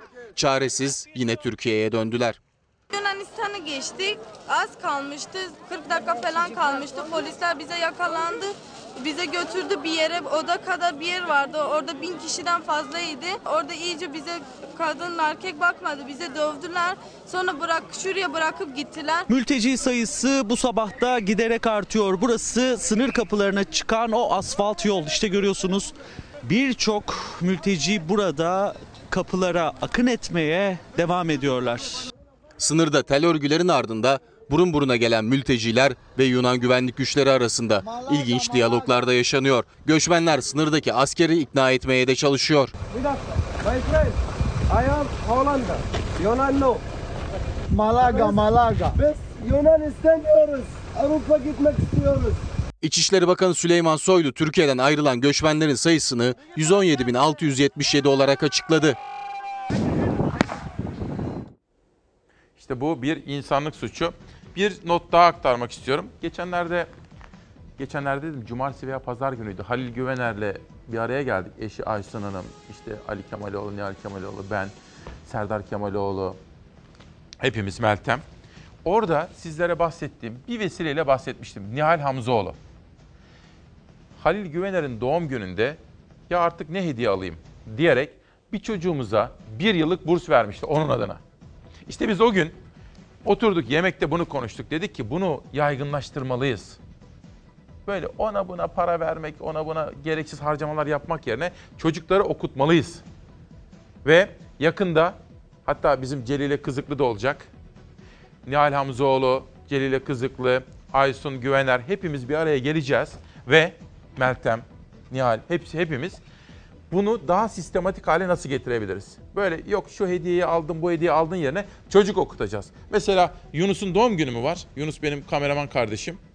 Doğum gününde senin adına şu çocuğumuza burs veriyorum diyeceğim. Çok iyi değil mi? Bunu yakında size ete kemiğe büründürdükten sonra anlatacağım. Efendim bugün 3 Mart. Cumhuriyetimizin temel karakteristiğinin belirlendiği gün bugün. 3 Mart yıl dönümü. Bir gün gazetesinde de bakın fotoğraf dikkatimi çekti. Allah aşkınıza şöyle bakar mısınız? Bu cumhuriyeti kuran adamın, büyük önderin bence en önemli fotoğraflarından birisi budur. Bakın. Çok etkileyici bir fotoğraf değil mi? Ankara bağlantım hazır olduğunda bana söyler misiniz Serdar? Yüzleşme Ankara'ya gittik pardon. Emre'ye gideceğiz. Emre Üskübar ha- hazır olduğu zaman söyleyin bana. Erol Manisalı yüzleşme ve İstanbul Modern'den gelen yine imzalı bir çalışma. Sanatçılar ve zanaatkarlar, misafirler. Evet bağlantım hazırmış yönetmenim beni uyarmakta. Emre Üskübarlas. Emre günaydın. Dün yapmış olduğumuz bağlantı çok Günaydın konuşuldu. İsmail Küçükkaya. Pek çok internet sitesinde haberler oldu. Özellikle senin yansıtmış olduğun o sahneler. Şimdi dünden akşama, geceden sabaha neler yaşandı ve şu anda neler yaşanıyor? İsmail Küçükkaya biz yine Doyran köyündeyiz. Doyran köyündeki mültecilerin hemen ortasındayız, yanı başındayız. Zor bir gece geçirdiler ama zor bir sabaha da uyandılar. Kenan Özcan'dan yine çevreyi göstermesini rica edeyim Fox kameramanı Kenan Özcan'dan. İşte nasıl uyudular aslında onu anlatalım. Hep diyoruz ya verelim ıslak zemin buyur. üzerindeler. Şu anda da baktığınız zaman zemin Zemin ıslak şu anda ve bakın nasıl uyudular. Burada 1, 3, 5 evet 5 kişilik bir aile böyle çift kat battaniyelere sarılarak geceyi burada geçirdiler. Gerçekten çok zor şartlarda geçirdiler dedik ya geceyi. İşte Suriyeli bir aile çocuklarıyla birlikte e, ailenin anneleri yani bu mü- mülteci grubunun anneleri uyandı. Muhtemelen ailenin erkekleri de İsmail Küçükkaya hemen arkamızda bulunan ormana çalı çırpı toplamaya gitti ki zaten yeniden ateşler yakıldı. Yani güneş var ama gerçekten Edirne'de havada çok soğuk. İşte bakın her mülteci grubunun başında işte böyle çocuklar da bekliyor. Çocuklar çok erken uyandı burada. İşte bir yine mülteci genç o da bir ateş yakmak için burada ailesini ısıtabilmek için burada köylüler yardım ediyor dedik. İşte bir semaver kuruldu burada. Onlar sıcak çay içebilsin diye. Zaten zaman zaman yardımseverler bu köye ulaşıyor kendi otomobilleriyle ve o anlarda da mültecilere işte ne bulurlarsa ne getirdilerse o gıda malzemelerini veriyorlar. İşte burada da başka bir Afgan aile. Merhaba siz geceyi nasıl geçirdiniz? Soğuk hava. Hava soğuk değil ama idare ediyor. zor muydu gece? Çok zor değil. Bugün ne yap ne yapacaksınız bugün neyi planlıyorsunuz siz iki gündür buradasınız sizi Evet. görüyorum Evet. Bugün başka planım yok. Kalacağım oradan bakayım nasıl hangi zaman kapıyı açıyorsun. Geçiyor. Geçmeyi düşünüyor musunuz nehirden? Yok e, geçmedim ben biz. Emre Ama nereden gelmişler? geçti Türkiye'den buradan. nereden gelmişler? Ne yaptı bunları? O, tarafa aldı polisler. Ee, Siz nereden geldiniz? Yani Türkiye'den buraya nereden geldiniz Edirne'ye? Nerede Edirne, yaşıyordunuz? çünkü dedik kapıyı açık. De, Siz İstanbul'dan mı geldiniz? Evet. Samsun'dan mı? Antalya'dan Samsun'da, Samsun'dayım. Samsun. Evet Samsun. Samsun'dan gelen bir Afgan aile işte. Çocuklar da burada İsmail Küçükkaya. Emre, bir Sütler dakika, dizilmiş. Emre, bir saniye, Ateşin bir başında dakika. sütler var. Emre'cim. Bu, bu arkadaşımız Samsun'da yaşıyor ya. Şimdi birden oraya geliyor. Onu bana bir anlatsın. Biz bir öğrenelim. Şimdi mesela Samsun'da yaşarken ne oldu da e, oraya geldi? Nasıl geldi oraya? Onu bir anlatabilir mi? Çok merak ediyorum. Samsun'da yaşarken haber aldınız burada kapıların açıldığını. Evet. Nasıl haber aldınız? Nasıl geldiniz Ee, buraya? İşinizi mi bırakıp geldiniz? Ne iş yapıyordunuz? Ee, biz e, oradan e, elektrikçiyiz. Elektrik çalışıyorum. Ee, ama e, sabah kalktım. e, de- e, hep televizyon, mesela e, e, macazi, Siz Face- evinizi, Facebook falan. yaşadığınız evi kapatıp hemen geldiniz mi? Evet. Evet öyle. Ee, haber vardı mesela dedi ki kapıyı aç işte. Her kimse gidiyor gidelim. Ee, biz e, öyle geldim e, a- Peki siz burada kapıların açık olduğunu mu düşündünüz? Yani kolayca geçebileceğinizi mi düşündünüz Yunanistan'a? Ya da buradan başka bir ülkeye gideceksiniz eğer? başka ülkeye gidiyorum. Biz e, mesela Almanya'da gidiyorum. Diyelim ki bu şartlar devam etti. Burada yaşamaya devam edecek misiniz bu şekilde çocuklarınızla? Hayır. Ne yapacaksınız? Çok zordur böyle. İsmail Küçükkaya nehirden geçmeye çalışanlar var dedik ama biz az önce Kenan Özcan'la birlikte sınır hattındayken e, Yunan askerinin sayısının arttığını hatta bir e, köpekli Yunan askerinin yani e, kurt köpeğiyle sınır hattını gezen bir Yunan askerine denk geldik. Yani sadece silah kullanmıyor bu çok tartışılıyor. Gerçek mermiyle ateş ettiğini de biliyoruz. Hatta iki kişinin yaşamını yitirdiğini biliyoruz. Ama dediğim gibi bir kurt köpeğiyle de devriye var. Yani oraya geçen herkesi aslında bu şekilde sindirmek Emre. için oraya geçmemelerini geç, geçmemeleri için Şimdi Perşembe günü bizim Ezgi de diyor ki Emre'ye bilgi verebiliriz İsmail abi diyor. Perşembe günü yağmur yağacakmış orada. Kuvvetli bir yağış bekleniyor. Onu bir söyleyelim. Bir. İkincisi senin gözlemin ne? Orada Suriyeli var mı? Biz hiç Suriyeli göremiyoruz ya. Bu gidenler hep böyle Afganlar mı? İranlılar mı?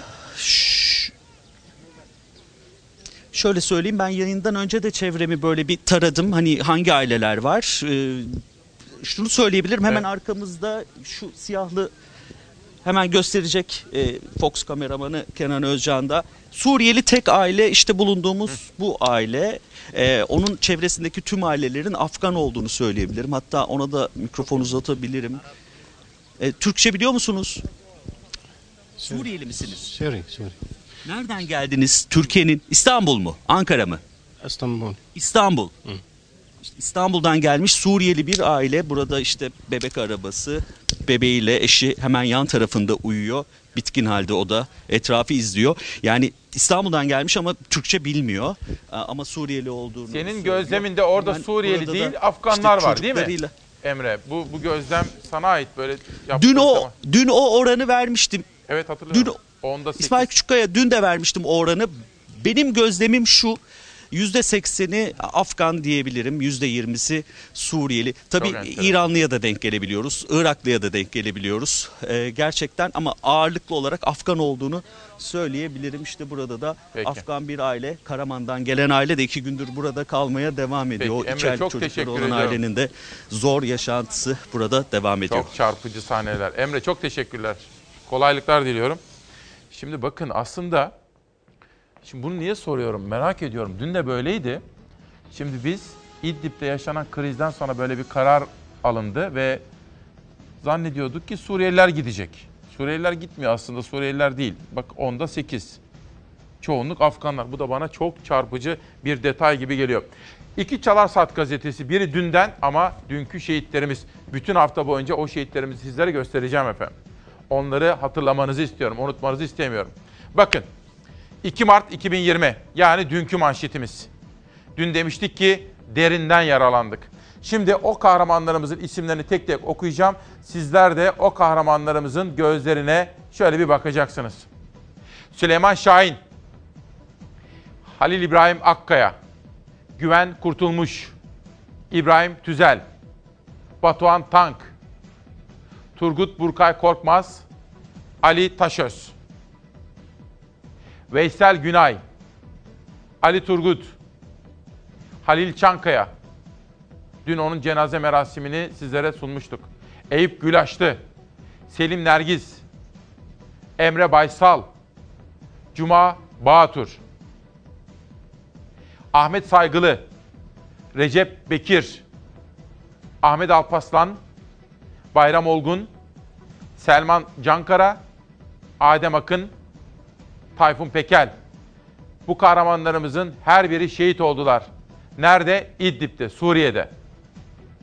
Tolga Can Yılmaz, Muhammed Yılmaz, Muharrem Öğütçü, Mustafa Bayraktar, Osman Ak, Emin Yıldırım, Akif Akçadağ. Suriye İdlib'de şehit olan kahramanlarımız. Bir dakika, kameranın akışını değiştirmeyelim. Devam ediyoruz arkadaşlar. Çünkü şehidimizin yüzü gözükmüyordu da orada. Devam edelim. Akif Akçadağ'da kalmıştık. Heh. Mehmet Orhan, Birhan Er, Nihat Kara, Muhammed Ali Özer, Hüseyin Özdemir ve Mehmet Muhammed Akay. Bu kahramanlarımız İdlib'de şehit oldular. Rusya'nın desteklediği Esad kuvvetleri tarafından yapılan saldırıda ailelerine sabır, vatanımıza sabır diliyorum efendim. Müsaade ederseniz bilgilerimi güncelleyip huzurlarınıza döneceğim. Günün adını beraber koyalım. 3 Mart 2020 günlerden salı İsmail Küçükkaya ile Demokrasi Meydanı'nda hakikat yolculuğu. İleride bizi bekleyen aydınlık günlere ulaşmak için günün hakkını vererek bakın dışarıdaki havayı da sizlere göstermeye çalışıyorum.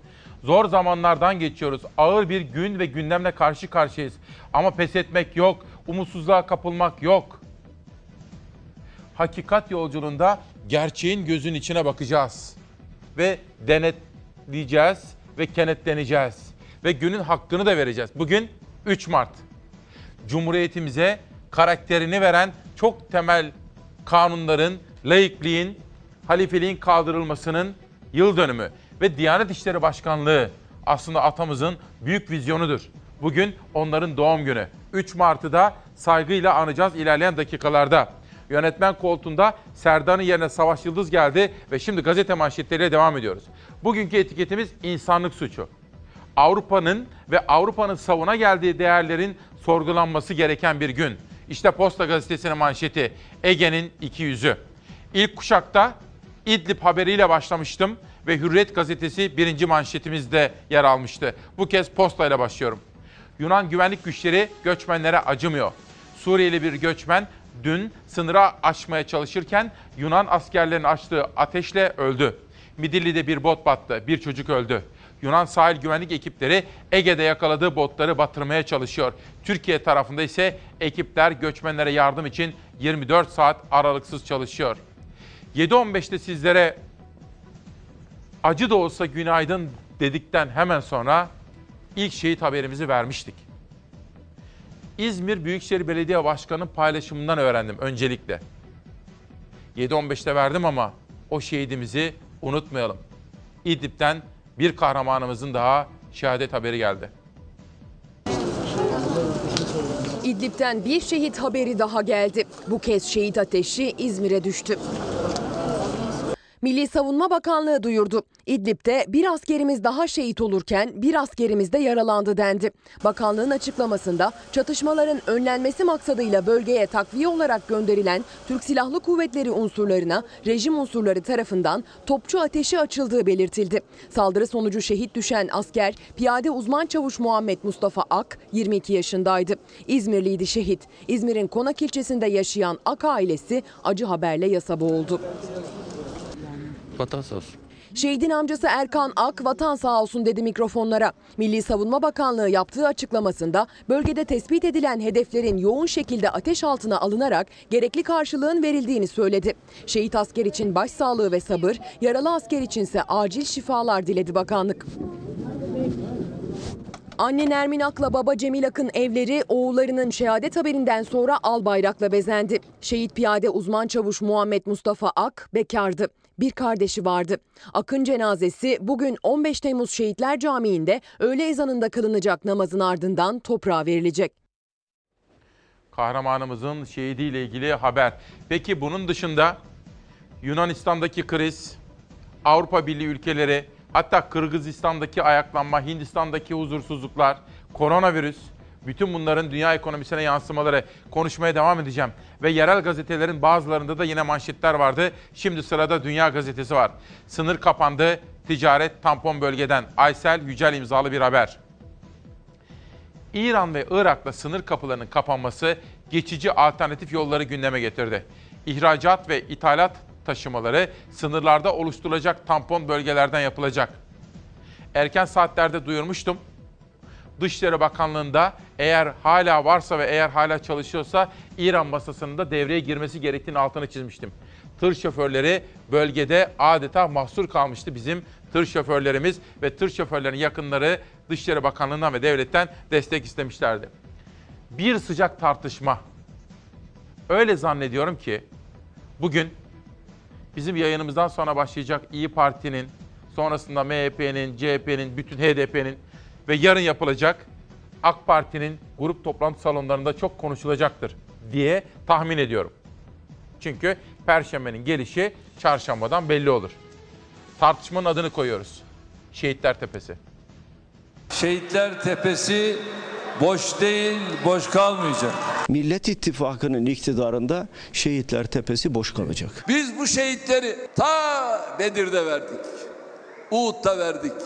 Cumhuriyet döneminde Çanakkale'de verdik. Bundan sonra da vermeye devam edeceğiz Bay Kemal. Suudi Kralı'na Sevda Tepesi'ni tahsis ederken, damadı Kanal İstanbul manzaralı tepede arsa kapatırken milletin çocuklarına vaat ede ede Şehitler Tepesi'ni vaat ediyor. CHP liderinin Şehitler Tepesi Millet İttifakı'nda boş kalacak sözleri sonrası karşılıklı açıklamalarla polemik alevlendi. Cumhurbaşkanı Atatürk'ün Çanakkale'de söylediği tarihi cümlelerle hedef aldı Kılıçdaroğlu'nu. Yanıt CHP liderinin kurmayından geldi. Gazi Mustafa Kemal Atatürk Çanakkale'de ben sizlere ölmeyi emrediyorum diyordu. Bay Kemal sen partinin geçmişinden bile bir habersin. Mustafa Kemal Atatürk'ün sözlerinin hangi koşullarda söylendiğinin bile farkında değildir. Şehitler Tepesi edebiyatının arkasına sığınarak 34 tane şehidimizin hesabını vermekten kimse kaçamaz. Türkiye İdlib'den gelen 34 şehidini ağlarken Cumhurbaşkanı Erdoğan bir kez daha Şehitler Tepesi boş kalmayacak dedi. Kılıçdaroğlu ise bu söylemi eleştirdi. O sözler iki gün sonra Erdoğan'ın gündemindeydi. Meydanı zahirde şehitler için üzülüyor gibi gözüküp ağzını açtığında şehadet kavramına hürmetsizlik yapan gafillere bırakmayız bırakamayız. Hiçbir askerimizin tırnağına zarar gelmesini istemiyor. Yazık günah değil mi bu askerlerimize? Ne için savaşıyorlar? Sen şehadeti bilmezsin. Sen şehitliği bilmezsin. Bunun anlaman da mümkün değil. Çünkü sende o iman, o inanç yok. Senin görevin Şehitler Tepesi'ni doldurmak değil. Evlatlarımız şehit olmasın diye her türlü tedbiri almak. İktidarla ana muhalefet şehitler üzerinden böyle karşı karşıya geldi. Şimdi sizlerden gelen yorumlar da var efendim. Görüyorum şehitlerimizle ilgili duyduğunuz üzüntü, hüzün. Özellikle gurbette Almanya, Belçika, Hollanda, İngiltere, İsveç, İsviçre, Hollanda oralarda yaşayanlar ve memleketten haberler almak istiyorlar. Gurbette yaşarken Türkiye'deki zor zamanları hissetmek çok daha ağır oluyor. Bunu biliyoruz. Ve Cumhuriyet Gazetesi'nden bir haber gelsin. Ekonomik kriz istihdamı vurdu. Mustafa Çakır imzalı bir manşet. Sigortalı çalışan sayısı düştü.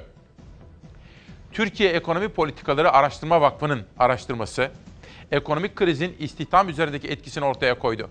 Araştırmaya göre sigortalı çalışan sayısı düştü. En büyük düşüş 300 binle inşaat sektöründe yaşandı. Çünkü inşaat sektöründe bir durgunluk yaşanıyor. Esnaf sayısı %1.7, çiftçi sayısı %15 azaldı. COBİ'lerde sigortalı çalışan sayısı 180 bine düştü. Günün çarpıcı görüşmelerinden birisiydi. Tam da Cumhurbaşkanı Erdoğan'ın Avrupa Birliği ülkelerine ben sınır kapılarını açıyorum demesinin üzerinden geldi. Tam da Avrupa Birliği ülkesi üyelerin bizi suçlaması, siz Avrupa'ya şantaj yapıyorsunuz demesi, Merkel'in bunu kabul edemeyiz demesi tam böylesine bir takvimde geldi. Cumhurbaşkanlığındaki izleyeceğiniz ziyaret.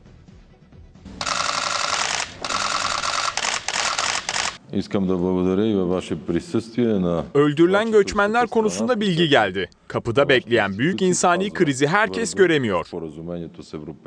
Nasıl olsa Türkiye 9 yıldır bütün bu göçmenleri baktı, besledi, barındırdı. Herhalde diyorlar ki bir 19 sene daha bakar. Kusura bakmasınlar artık böyle bir süreç yok. Sınırına göçmenlerin yığılma tehlikesiyle karşı karşıya olan ülkelerden biri Bulgaristan. Başbakanı Boyko Borisov Türkiye'deydi. Cumhurbaşkanı Erdoğan'la göçmen krizini konuştu.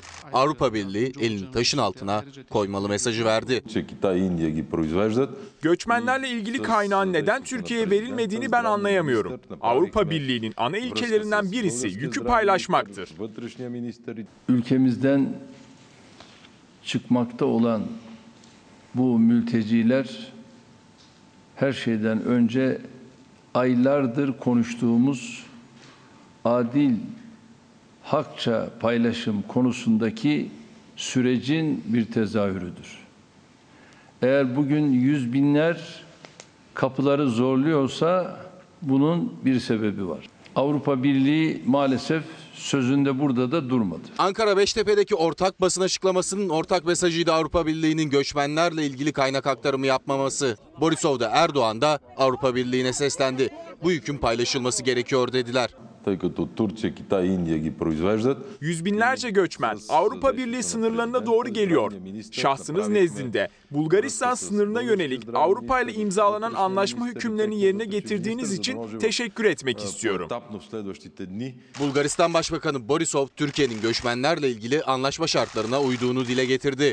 Türkiye bu şartlara uyduğu için Bulgaristan göçmen endişesi yaşamıyor diyerek teşekkür etti. Sınırda göçmenlerin bekleyiş sürerken diplomasi trafiği de hız kazandı. Amerika Birleşik Devletleri Başkanı Trump'ın Suriye özel temsilcisi James Jeffrey, Birleşmiş Milletler daimi temsilcisi Kelly Craft'la beraber Ankara'ya geldi.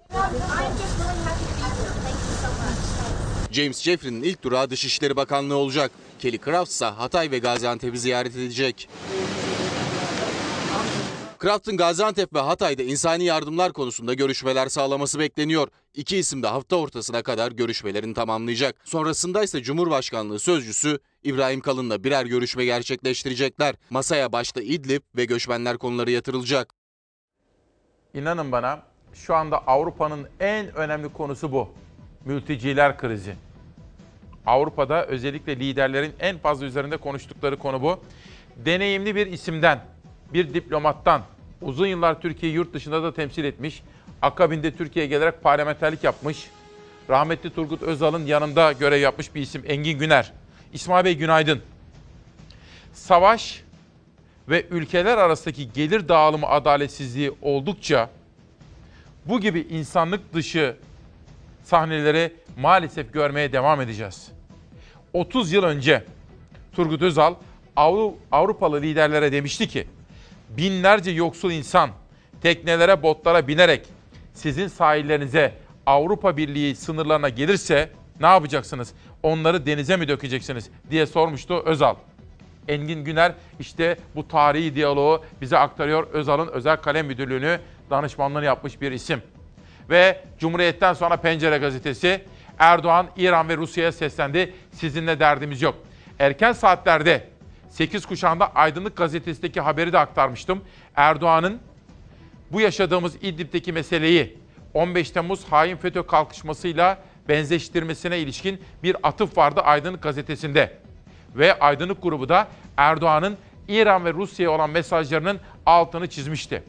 O halde şimdi Cumhurbaşkanı ve AK Parti lideri Erdoğan'ın tek taraflı fedakarlık bitti dediği o sözler. Topraklarında 3,7 milyon sınırları dibinde 1 milyonu aşkın kişiyi barındıran ne İran'dır, ne Rusya'dır, ne de diğer ülkelerdir. Bu yükü tam 9 yıldır tek başına biz üstleniyoruz. Türkiye üstleniyor. Batı'nın sadece göçmen korkusuyla söyledikleri süslü sözler gerçek hayatta somut karşılık bulmuyor. Bize ne diyorlar? Kapıları açmayın. Sınırlarımızı açtığımız saatten beri Avrupa'ya yönelenlerin sayısı evet şu anda yüz binler oldu. Daha da olacak. Bu sayı yakında milyonlu rakamlarla ifade edilecek. Şimdi hepsi de sınırlarımızı açtığımız için feryat ediyorlar.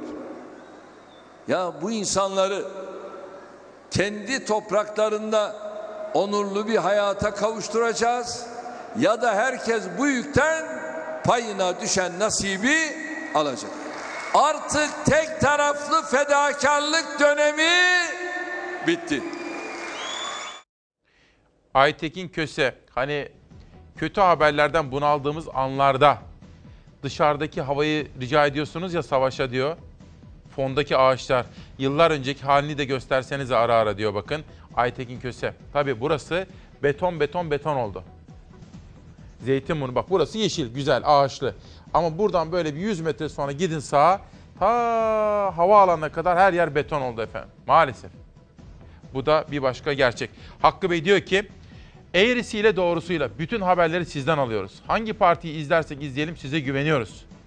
Fakat siz elinizi vicdanınıza koyun. Sayın Erdoğan'ın bu yaptığı doğru mu yanlış mı? Hakkı Beyciğim, ben olsam böyle yapmazdım. Neden yaptığını anlıyorum Sayın Erdoğan'ın. Ama biz madem ki, bakın hatalarımız var mı var baştan beri. Bugün Yılmaz Özdil diyor, hiçbir devlet mültecileri böylesine kabul etmez. Ama yine de bir fedakarlık mı fedakarlık. Madem biz bu fedakarlığı yaptık, 4 milyonu besliyoruz, 40 milyar dolar harcamışız. Hatalı mı hatalı tamam ama moral üstünlüğümüz, ahlaki üstünlüğümüz bizim elimizde. Ben bunca fedakarlık yaptıktan sonra Avrupa'nın iki yüzlülüğünü onların yüzüne vurmak için o pahasına da olsa kendimi bu duruma düşürmezdim. Bence yanlış. Ama bunu kim sordu? Hakkı Bey. Teşekkür ediyorum güveninize ama benim şahsi kanaatim bu. Ben orada olsaydım ben bunu yine de yapmazdım. Olmaması gerekir. James Jeffrey ve Kelly Craft Ankara'ya geldi. Ankara ve İstanbul diplomatisi trafiğini yoğun yaşıyor. Amerika Birleşik Devletleri Başkanı Trump'ın Suriye özel temsilcisi James Jeffrey ve Amerika Birleşik Devletleri Birleşmiş Milletler temsilcisi Kelly Craft Ankara'ya geldi. Temaslara ilişkin çok fazla detay verilmedi. Yalnızca şu bilgiyi vereyim. 8 kuşağında anlattım. İnsani yardım yapalım diyorlar. İdlib'de insani yardım. İki diplomatın verdiği bilgi, gerçekleştirdiği temaslardan sonra Amerika'da, Washington'da bir açıklama geldi. Dediler ki, insani yardım yapacağız İdlib'e. Akıllı bir gazeteci soru sordu. İnsani yardım tamam. Peki biz Amerika olarak Türklere Suriye'de hava sahası desteği verecek miyiz? Hayır dedi. Çok net. Hayır. Türklere Suriye'de hava sahası desteği vermeyeceğiz dedi Amerika Birleşik Devletleri. Yani anlayacağınız emperyal mi? Amerika'sı, Rusya'sı al birini vur ötekine. Güvenmem, güvenemem. Geçelim. Az evvel Cumhurbaşkanı Erdoğan'ın sözlerini sizlere aktarmıştım. Sıra geldi. Faik Öztürk'a 34 şehidimiz varken neden Putin'in ayağına gidiliyor? CHP Parti Sözcüsü Öztürk, Cumhurbaşkanı Recep Tayyip Erdoğan'ın Perşembe günü Rusya Devlet Başkanı Vladimir Putin ile İdlib gündemine ilişkin gerçekleştireceği görüşmeyi Moskova'da yapmasına tepki gösterdi. Saldırı sonucu 34 askerin İdlib'de şehit olduğunu hatırlatan Öztürk, neden bu toplantı Moskova'ya alındı? Neden Putin'in ayağına gidiliyor diye sordu. Öztürk ayrıca bu felaket göz göre göre geldi dedi. Meclisin de neden toplanmadığını da bir soru olarak gündeme getirdi. CHP'nin sözcüsü Faik Öztürk efendim. Şimdi bütün partilerden haberler aktarıyoruz. Bize de zaman zaman eleştiriler geliyor.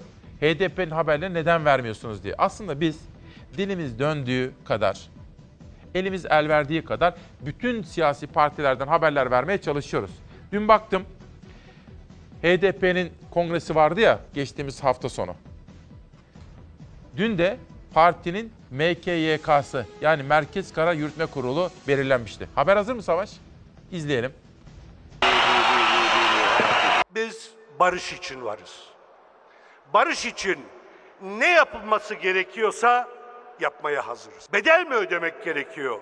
Ona da hazırız. demokrasiden, adaletten, toplumsal barıştan, birlikte yaşamdan, emekten yana olan, geleceğe dair sözü olan herkesi, iktidar dışındaki tüm siyasi partileri demokrasi ittifakına davet ediyoruz. HDP'nin dördüncü olağan kongresinde seçilen parti meclisi eş başkanlar Pervin Buldan ve Mithat Sancar başkanlığında ilk toplantısını yaptı. Parti meclisi üyeleri arasında 29 isim partinin vitrini olarak da nitelendirilen Merkez Yürütme Kurulu üyeliğine seçildi. Barış için kim bir milim adım atıyorsa biz kilometrelerce gitmeye hazırız. Bu barışı kuracağız. Biliyoruz kuracağız. Fakat bu barışı nasıl kuracağımızı da bütün toplumla müzakere ederek belirleyeceğiz. Toplum olarak barış mutabakatını koruduğumuz sürece AKP MHP çözümsüzlük ittifakı amacına ulaşamayacaktır. HDP'nin yeni yönetiminde 15 Temmuz 2016'daki darbe girişimi sonrası KYK ile kamudan ihraç edilen Veli Saçılık da Merkez Yürütme Kurulu'na seçildi. Ordu Fatsa'nın terzi fikri lakabıyla anılan belediye başkanı Fikri Sönmez'in oğlu Naci Sönmez de MYK'ya giren isimler arasında yer aldı. Fatsa bizim işaret bir şeyimiz. Yani yol göstericimiz, kılavuzumuz. HDP'nin yeni Merkez Yürütme Kurulu'nda milletvekili ağırlığı da arttırıldı. Eş başkanlar Buldan ve Sancar da dahil edildiğinde MYK'nın yaklaşık üçte biri milletvekillerinden oluştu. Biz bu ülkeyi Türkiye demokratlarıyla birlikte yöneteceğiz. Buna gücümüz var, buna inancımız var, buna birikimimiz var. Hiçbir kimliğin, inancın diğerinden üstün olmadığı eşitler anayasasını yapalım. Yeni eş genel başkanlardan Mithat Sancar sosyal medyadan Selahattin Demirtaş'ın notunu paylaştı. Cezaevinden gelen o nota cevabını sosyal medyadan verdi. Eski eş genel başkan Demirtaş ve Sancar'ın mesajları ortaktı. Özgürlük dilekleriyle bitirdiler sözlerini. Müberra Ebik de diyor ki sınır kapılarının açılmasını etik yani ahlaki bulmuyorsun ama kimse onları zorla göndermiyor ki diyor. Gitmesinler ekmeğimizi mi bölüşmeye devam edelim diye soruyor Müberra Ebik. Valla bunu 4 milyondan fazla Suriyeliyi ve bak kapılar açıldı giden Suriyeli değil onlar. Yayınlarda gördü Afganlar. Onları o zaman düşünmemiz gerekiyordu. Yılmaz Özel'in bugün söylediği gibi büyük bir devlet olarak bir politika, bir stratejiyle bunu hareket ederek yapmamız gerekiyordu. İnsanlık suçu dediğim bu sabahta bakın Times yazarı Richard Spencer Türkiye Suriyeli mültecileri İdlib'i kapsayan bir tampon bölgeye yerleştirmeyi amaçlıyor. Amaçlıyor ama Esad İdlib'den kolay vazgeçmeyecek diyor. Bir sonraki manşete geçelim. Fatih Altaylı'dan yaz tepkisi Habertürk yazarı 34 gencecik aslan gibi evladımızın 90'lık bir Suudi kadar kıymeti yok muydu acaba dedi. Fatih Altaylı neden yaz kararı alınmadığını sorguluyor yazısında. Sosyal medyada çok paylaşıldı. Ve kadın cinayetlerini durduracağız platformu açıkladı. Şubat ayında 22 kadın öldürüldü. Ve kadın öldüren katillerin %90'ının ilkokul mezunu olduğu da yapılan bu araştırmada ortaya çıktı. Kadınları öldürmeye devam ediyoruz. Bu vahşeti önlemek zorundayız. Sağlık Bakanı Koca vatandaşlara zorunlu olmadıkça yurt dışına çıkmamaları uyarısında bulundu. Diyarbakır'dan Edirne'ye her hafta eşi Selahattin Demirtaş'ı ziyaret eden Başak Demirtaş, yolculuk mücadelenin bir parçası dedi. Bu sözleriyle T24'te de manşet oldu. Az evvel danışmanımdan Nihal Kemaloğlu'ndan bir bilgi geldi efendim. Son dakika gelişmesi. Önemli buluyorum. Çok konuşulacağını tahmin ediyorum. Bakın. Türk vatandaşı olmayan yolculara yurt dışından altın getirme hakkı. Tekrar okuyorum. Türk vatandaşı olmayan yolculara mesela diyelim Amerika'dan, Katar'dan, Malezya'dan, işte Belçika'dan, İsviçre'den Türk olmayan bir yolcu yurt dışından altın getirme hakkına sahip oluyormuş efendim. İlk defa biz bu bizden duymuş olun. Ama takip edelim. Çok önemli olabilir bir gelişme. Ne olduğunu, neden böyle olduğunu bilmiyorum şimdilik. Peşin yargı, ön yargı da olmayalım. Dün ajansları tararken bir haber dikkatimi çekti. Nereden dikkatimi çekti? Uzun yıllardır tanıdığım, şimdi profesör olan bir arkadaşım, bir hocamız Kürşat Zorlu. Kırgızistan'ı uyarıyordu. Emperyal güçler Kırgızistan'ı da mı karıştırmak istiyordu?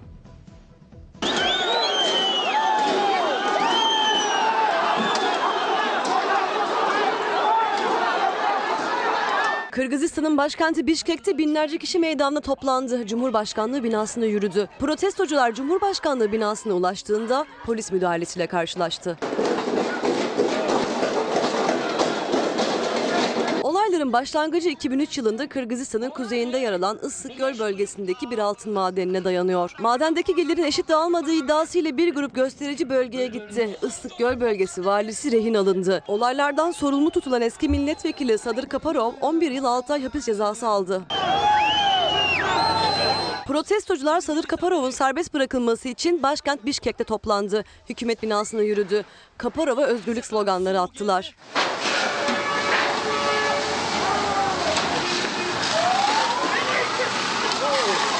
Polis dağılmaları için göstericilere uyarıda bulundu. Ardından ses bombası, göz yaşartıcı gaz ve basınçlı suyla müdahale etti. Yaşanan olaylarda çok sayıda gösterici gözaltına alındı. Tabii İdlib ve yaşananlar hem iktidarın hem muhalefetin gündeminde.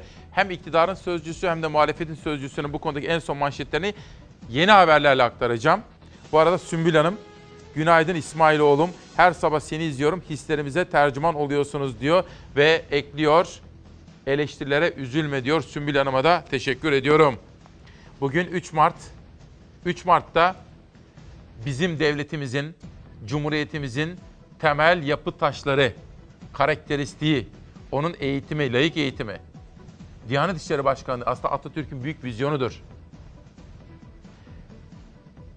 Çağdaş ve bilimsel bir eğitim ve çağdaş bir Türkiye için 3 Mart 1926 tarihi önemlidir. Nedenini sizlere anlatacağım. Bugün yıl dönümü. Ama önce 3 kitap tanıtımı Gonca İnce Geniş, Kaçakçı tutsak, Kendini gerçekleştir, ilham veren 16 gerçek başarı hikayesi Çiğdem Aldatmaz'dan geliyor. Ve bakalım Cumhuriyet Gazetesi'de hangi detay var? Laik eğitim hep hedefte. 3 devrim yasasının 96. yıl dönümü. Laik Türkiye'nin temeli 3 devrim yasasının kabulünün 96. yıl döneminde çeşitli etkinlikler düzenleniyor. Cumhuriyet kadınları Nazan Moroğlu, Necla Arat ve Neşet Doster 96 yıl sonra gelinen noktanın hazin olduğunu belirterek laik eğitimin hedef alındığını söyledi. Bugün Cumhuriyet Gazetesi'nde ayrıca bu konuda Özdemir İnce'nin de devrim yasaları başlıklı bir yazısı dikkatimi çekti. Cumhuriyet'in kuruluşu bir destandır diyor Özdemir İnce. Peki iktidar ne diyor, muhalefet ne diyor? Şöyle kısaca günü özetleyelim. Eğer biz bugün, bugün itibariyle bile İdlib'den çekilsek Atma'ya, oradan gözlem İdlib'den gözlem noktalarımızdan çekilsek İdlib'e, oradan Atma'ya, oradan Cilve Gözü'ne, oradan sınırlarımızın içine kadar bu tehdidin hareketleneceğinden hiçbir kuşku yoktur. Bugün orada yarattığımız derinlik, bugün orada verdiğimiz mücadele Kilis'in korunması, Urfa'nın korunması, sınırlarımızın korunması için mecburi bir mücadeledir. Bu terör örgütüne Türkiye Cumhuriyeti sınırlarının hemen dibinde bir terör devletçiyi kuracak şekildeki oluşumlar son noktasına varmak üzereyken bunlar Fırat Kalkanı, Zeytin Dalı, Barış Pınarı hareketlerle darmadağın edilmiştir. Türkiye'nin sınırlarının dibinde bir terör devleti kurulması şeklindeki yaklaşım darmadağın edilmiştir. Bütün bunlar olmasaydı, egemen ve meşru bir devlet olarak Türkiye Cumhuriyeti bu harekatları başlatmasaydı, asıl o zaman bugün İdlib'de ne işimiz var diye soranlar, bu terör örgütleri Urfa'ya saldırırken, Kilis'e saldırırken, Hatay'a saldırırken hükümet ne yapıyor diye soracaklardı. Türkiye milli güvenliği için, vatandaşlarının hayatını korumak için, egemen bir devlet olarak sınırlarını korumak için bu hareketleri yapmak mecburiyetindedir ve buna dönük olarak bir saldırganlık ortaya çıktığında da tabii ki buna gerekli cevap verecektir. Burada Rusya'dan beklentimiz garantör ülke olarak taahhütlerini yerine getirmesidir. Çünkü rejimin saldırganlığı Rusya'nın verdiği sözlere dönük de bir saldırganlıktır. Soçi mutabakatları, Astana mutabakatları hep beraber imza attığımız hususlardır. İktidar bu sıcak meseleye işte bu şekilde bakıyor. Muhalefet nasıl bakıyor? Sıra geldi ona ama önce Güzin Özyağcılar Tunceli'den, Malazgirt'ten, Hozat'tan bir hikaye, bir yaşam öyküsü ve bu kitabın geliri de Mehmetçik Vakfı'na bağışlanıyormuş efendim. Onun da altını çizmek isterim bakın. Bu kitabın geliri Mehmetçik Vakfı'na bağışlanacaktır diyor. Ve aile albümünden fotoğraflar. Erdal Özyağcılar'ın eşi, bakın Malazgirt. Hayatın içerisinden çarpıcı anekdotlar var. Toparlanın gidiyoruz. Güzin Özyağcıları da buradan saygıyla selamlıyorum. İktidarı dinledik. Sırada muhalefet var. Erdoğan sosyetesiyle beraber Beştepe'ye yerleşirken, Suudi Kralı'na Sevda Tepesi'ni tahsis ederken, damadı Kanal İstanbul manzaralı tepede arsa kapatırken, yandaşları memleketin kupon arazilerine çökerlerken, milletin çocuklarına vaat ede Şehitler Tepesi'ni vaat ediyor. Biz bu adaletsizliği ve vicdansızlığı toptan reddediyoruz. Senin görevin Şehitler Tepesi'ni doldurmak değil. Evlatlarımız şehit olmasın diye her türlü tedbiri almak. Dünyadaki bütün devletler bunu yapıyor. Diplomasi, diplomasiyle, ekonomiyle, teknolojiyle ordusunu destekleyerek askerinin tırnağına taş değmesin diye uğraşıyor. Millet İttifakı'nın iktidarında devlet aklıyla, devlet adap ve edebiyle, devlet vicdanıyla bu milletin evlatları şehit olmasın diye her türlü gayreti sarf edeceğiz. Anaların, babaların, yavukluların ve evlatların gözyaşları akmasın diye gereken her şeyi yapacağız. Ve işte bu sıcak gündemde bir de bağlantı yapmak istiyorum şimdi. Bugün dördüncü bağlantımız olacak efendim. Süha Umar, Büyük Beyaz Adam Bir Doğa Savaşçısının Anıları isimli kitabıyla Çalar Saat'te. Şimdi Barış Kaya'ya gidelim. Savaş hazır mıyız? Hazırız. Bağlantımız hazır. Evet Barış şimdi sıcak gelişmeler yaşanmakta. 3 Mart'ın öyküsünü senden kısaca özet olarak alalım. Dün geceden bu yana yaşanan sıcak gelişmeler oldu. Serakip, Serakip e, M5 ve M4 karayollarının birleştiği nokta hem Rusya hem de Suriye için çok önemli bir noktaydı. E, Düne kadar pek çok kez el değiştirdi ama dün e, akşam saatlerinden itibaren gelen haber ve Savunma Bakanlığı, Rus Savunma Bakanlığı'nın yapmış olduğu açıklama artık burada Rus polis güçleri bulunacak ve kontrolü onlar sağlayacak açıklaması. Rusya yine 5 Mart öncesi Cumhurbaşkanı Erdoğan'la yapılacak o kritik görüşme öncesi e, son derece kritik bir hamle yaptı ve o hassas bölgeyi Serakip'i kontrol altına aldı. Dolayısıyla e, Suriye güçleriyle e, Türk e, e, Türk Silahlı Kuvvetleri'nin karşı karşıya geldiği son bir hafta içerisinde e, yoğun bir güç kaybı yaşadı Suriye askerleri. Dolayısıyla bunun önüne geçmek için e, Rusya bir hamle daha yaptı ve o bölgenin kontrolü artık Rus polisinin elinde diyerek e, bir anlamda ön adım aldı, öne geçti. E, şimdi ilerleyen saatlerde ve ilerleyen günlerde tabii bunun yansıması merak ediliyor. Ne olacak? E, Cumhurbaşkanı Erdoğan Putin'le yapacağı görüşmede tüm bunların hepsi masada olacak. E, ama bir yandan da Amerikalı heyetin e, Türkiye'de, Ankara'da temasları devam ediyor ve İdlib'de de bu temaslar sürecek. Ama insani yardım açısından devam ediyor bu temaslar. Çünkü e, biz Patriot istedik Amerika'dan. Amerika bugüne kadar o e, isteğe sıcak bakmadı. Vermeyeceğini açıkladı. Ama bir yandan gözden kaçan da şöyle bir detay var. E, Amerika bize yaklaştıkça e, Putin yeni hamleler yapıyor. Gözden kaçırıyoruz. Son bir hafta içerisinde iki Rus savaş gemisi e, boğazlarımızdan geçerek Doğu Akdeniz'e indi. O savaş gemileri seyir füzeleriyle yüklü. Amerika bize biraz yaklaştığında e, Putin yeni adımlar atıyor. E, ve bölgedeki o hareketlilik, o gerilim her geçen gün daha da tırmanıyor. E, işte bu hamleler önümüzdeki günlerde nasıl şekillenecek, nereye evrilecek açıkçası hem sahadaki hem masadaki durum bunu belirleyecek gibi gözüküyor. E, bugün bir şehidimiz var. E, tabii bu da e, bölgeden gelen sıcak bir haberdi. E, Suriye topçuları yine Mehmetçiğin bulunduğu noktaları, mevzileri ve Mehmetçiğin üstlerini hedef aldı. Orada bir askerimiz şehit oldu, bir askerimiz yaralandı. Şu anda bizim bulunduğumuz yer Cilve Kapısı, sınır kapısı.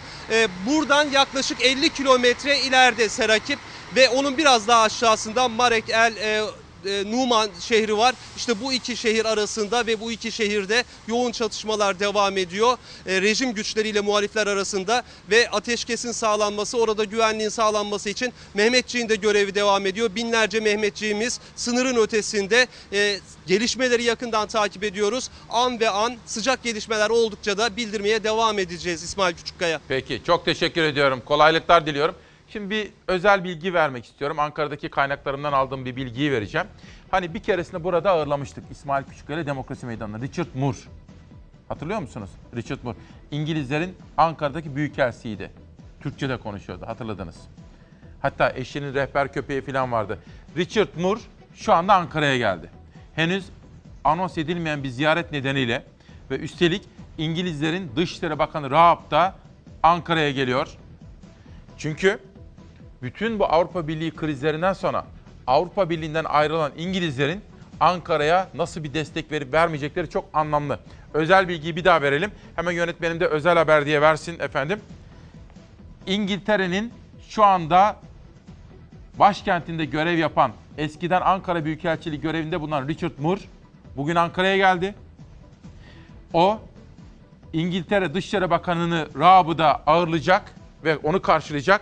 İngiltere Dışişleri Bakanı da Ankara'da temaslarda bulunacak. Bu da çok çok önemli. Tam da Avrupa ile kriz yaşadığımız bu dönemde İngiltere ile Amerika arasındaki aks ayrıdır biliyorsunuz. Hele İngiltere Avrupa Birliği'nden ayrılınca bu ziyaret daha da anlam kazandı. İlk defa Çalar Saat'te öğrenmiş oldunuz. Biz gelişmeleri takip edeceğiz. Ankara'da kimlerle nasıl temaslar yapılacağını sizlere aktaracağım. İngilizler meselede, krizde devreye girdi. Özel haber. Çalar Saat gazetesi gelsin. Şimdi bütün bu gelişmeleri yaparken, dikkatle takip ederken, üzülürken, insanlığı sorgularken, Avrupa'nın değerleri nereye gitti diye hayıflanırken aklımıza bir Nazım geldi mesela büyük ozanımız. Başka başka şiirlerimiz, ozanlarımız geldi ve bu gazeteyi yaptık. Büyük insanlık dedik. Gemide güverte yolcusu, şosede yayan ama umudu var büyük insanlığın. Umutsuz yaşanmıyor. O halde size bir nefes üfleyelim mi? Bir nefes üfleyelim. Büyük insanlık gemide güverte yolcusu, trende üçüncü mevki, şosede yayan büyük insanlık. Büyük insanlık sekizinde işe gider, yirmisinde evlenir, kırkında ölür. Büyük insanlık. Ekmek büyük insanlıktan başka herkese yeter. Pirinç de öyle, şeker de öyle, kumaş da öyle, kitap da öyle. Büyük insanlıktan başka herkese yeter.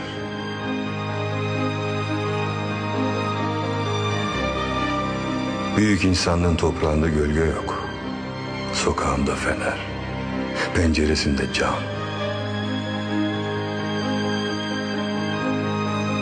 Ama umudu var büyük insanlığın. Umutsuz yaşanmıyor.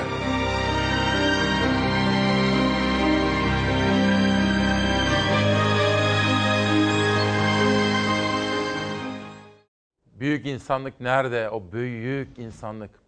Çok farklı yazarlardan alıntılar yaptım ya. Akit gazar, yazarından da mesela alıntı yaptım. Önemliydi. Kenan Alpay'ın sorusu. Katili biliyoruz diyordu.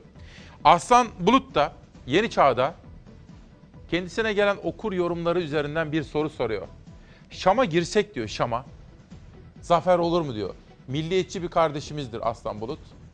Ülkücü kökenden geliyor. Şam'a girsek zafer mi olur diye soruyor. Sonra devam ediyor. Biz iktidarları eleştiririz. Ama Mehmetçiğe sahip çıkarız diyor. Neden? Çünkü Mehmetçik halkındır efendim, bizim. İktidarlar gelir geçer. İşte bizim de inandığımız temel felsefe budur diyorum. Richard Moore'un fotoğrafını buldu arkadaşlarım hemen sağ olsunlar. İşte bakın şu anda Ankara'ya geldi. İngiltere'de çok etkili görevlerde şu anda Richard Moore. Ankara Büyükelçiliği yapmıştı. Ankara'nın da sevdiği isimlerden biridir. Tam da böylesine bir takvimde şu anda Ankara'ya geldi. Ve İngilizlerin Savunma Bakanı da Türkiye'ye gelecek. Çok üst düzey temaslarda bulunacak. Tam da ona eşlik etmek üzere kendisini karşılamak üzere Richard Moore şu anda Ankara'ya geldi. Günün en sıcak diplomasi haberini özel haber olarak sizlere duyurmuş olalım. Geçen gün bir eleştiri almıştım. Dedik ki bir izleyelim. Kültür, sanat, edebiyat, siyaset, ekonomi tamam. Ama bizim bayrağımızı dalgalandıran, bizim İstiklal Marşımızı söyleten çocuklarımız var, ralliciler. Ben de Serkan Yazıcı'yı arayıp bilgi alacağımı söylemiştim. Serkan Yazıcı özellikle o Marmaris'teki büyük ralliyi organize etmişti hatırlayacaksınız. Fotoğraf yok muydu Savaş? Video vardı. Peki. Serkan da dedi ki İsmail kardeşim beni boş ver. Bak bir kardeşimiz var dedi. İstiklal Marşımızı dalgalandıran o demişti. Adını söylüyorum sizlere şimdi. Ayhan Can Güven.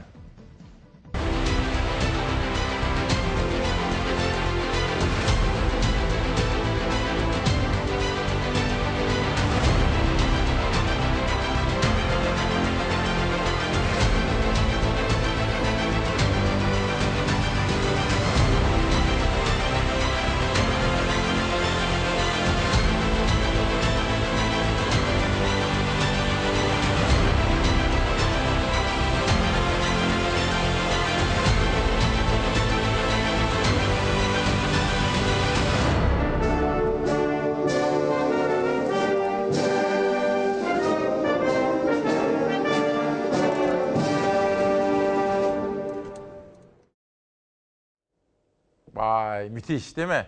İşte bu ralli ve bundan sonraki çocuk da Porsche takımına girmiş. Serkan Yazıcı onun altını çiziyor. Bu dedi bir eşik, bir dönüm noktası Türk sporu için. Ve o gün biz konuştuğumuz zaman devletimizde kabul edi- ediyordu. Ayhan Can Güven'i devletin bakanları da görüşüyordu. İbrahim Yıldız dünkü yazımız üzerinden bir yorum göndermiş. Çok teşekkür ediyorum. Mustafa da diyor ki abi diyor Ünal Karaman'ı aldık diyor Rize Sporlu. Bir kere Ünal Karaman büyük teknik adam. Bence hakkı yenmemesi gerekiyor. Kendisine başarılı bir sezon diliyorum. Nice nice sezonlar diliyorum. Ama Rize Spor demişken Hasan Kartal.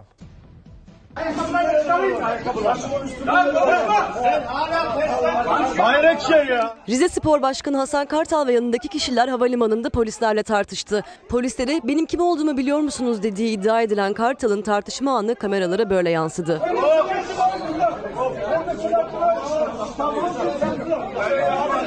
Hasan Kartal Trabzonspor maçı sonrası Trabzon Havalimanı'na geçti. Girişte X-ray cihazından geçmesini isteyen polislerle tartıştı.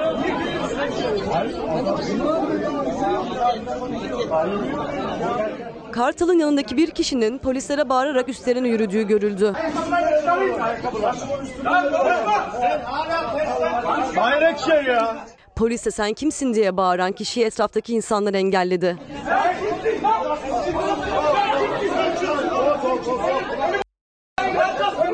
Yılın spor adamı seçilen Kartal geçen yıl Galatasaray maçı sonrası hakeme karşı olan sert tepkileriyle çok konuşulmuştu.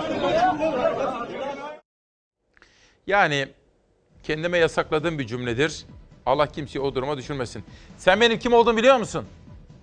Asla kullanılmaması gereken bir cümledir efendim. Kim olursanız olun. Çöl devriyesi Ürdün anıları Süha Umar'dan geldi. Anadolu Yiğit dolu Harun Yiğit. Bir bıçak reveransı Neval Savak. Demet Çaltepe'nin yeni çıkan kitabı Çalar Saat'te şiirlerle Türkiye İstan Hüseyin Gündüz Öklem ve Kemik İnadı Asuman Susam. Sırada Mehmet'ime bir ağıt. Figen Genç benim okul arkadaşımdan geliyor. Böyle bir ses böyle bir yorum olamaz. Mehmet'imize gidecek. 34 kere yandı. Ormanlarım 34 kere yandı.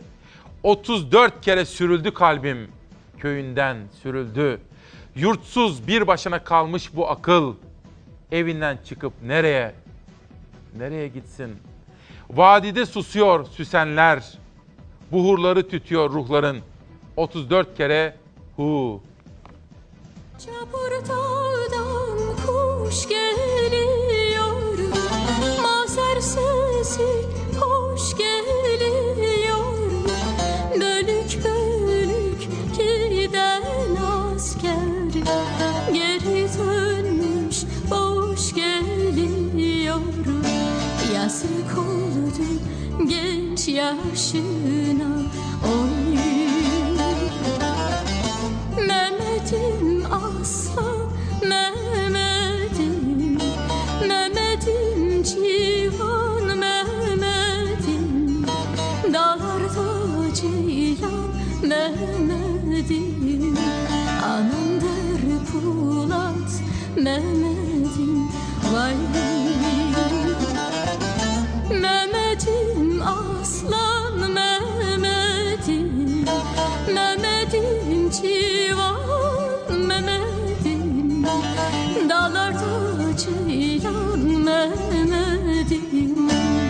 Anam der Polat Mehmet'im Oy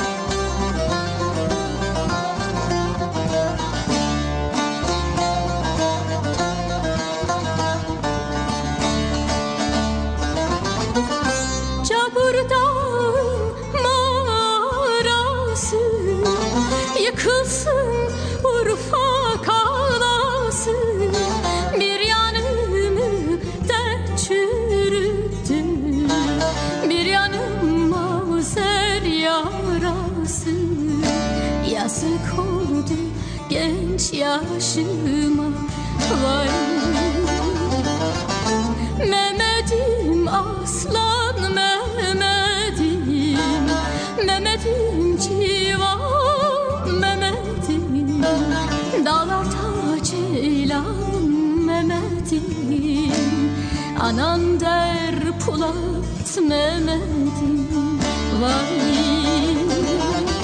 Mehmet'im aslan Mehmet'im. Mehmet'im civan Mehmet'im. Dağlarda ceylan Mehmet'im. Günün adı 3 Mart 2020 Salı. İsmail Küçükkaya Demokrasi Meydanı. Mülteci dramını, trajedisini insanlık suçu manşetiyle huzurunuza getirdik. Günü de anlamlı bir şiir ve kitaplarla kapatmak isterim. Yağmur Arat, Bir Yol, Bin İhtimal isimli kitabıyla Çalar Saat'te. Sessiz Çığlık, Sariye Yüksel'den geldi. Sessiz Çığlık. Dünden yarına Ömer Türk Çakal ve Kemik İnadı Asuman Susam. Bir dizesinde diyor ki Ölüme razı, yaşama mecbur. Ölüme razı, yaşama mecbur. Döne döne inerken yere yıldızlar, dilinle mühürle beni. Her şey kestirilemeyen bir insanlık hali. Yaşamak, yaşamak belki bu yüzden hayret verici.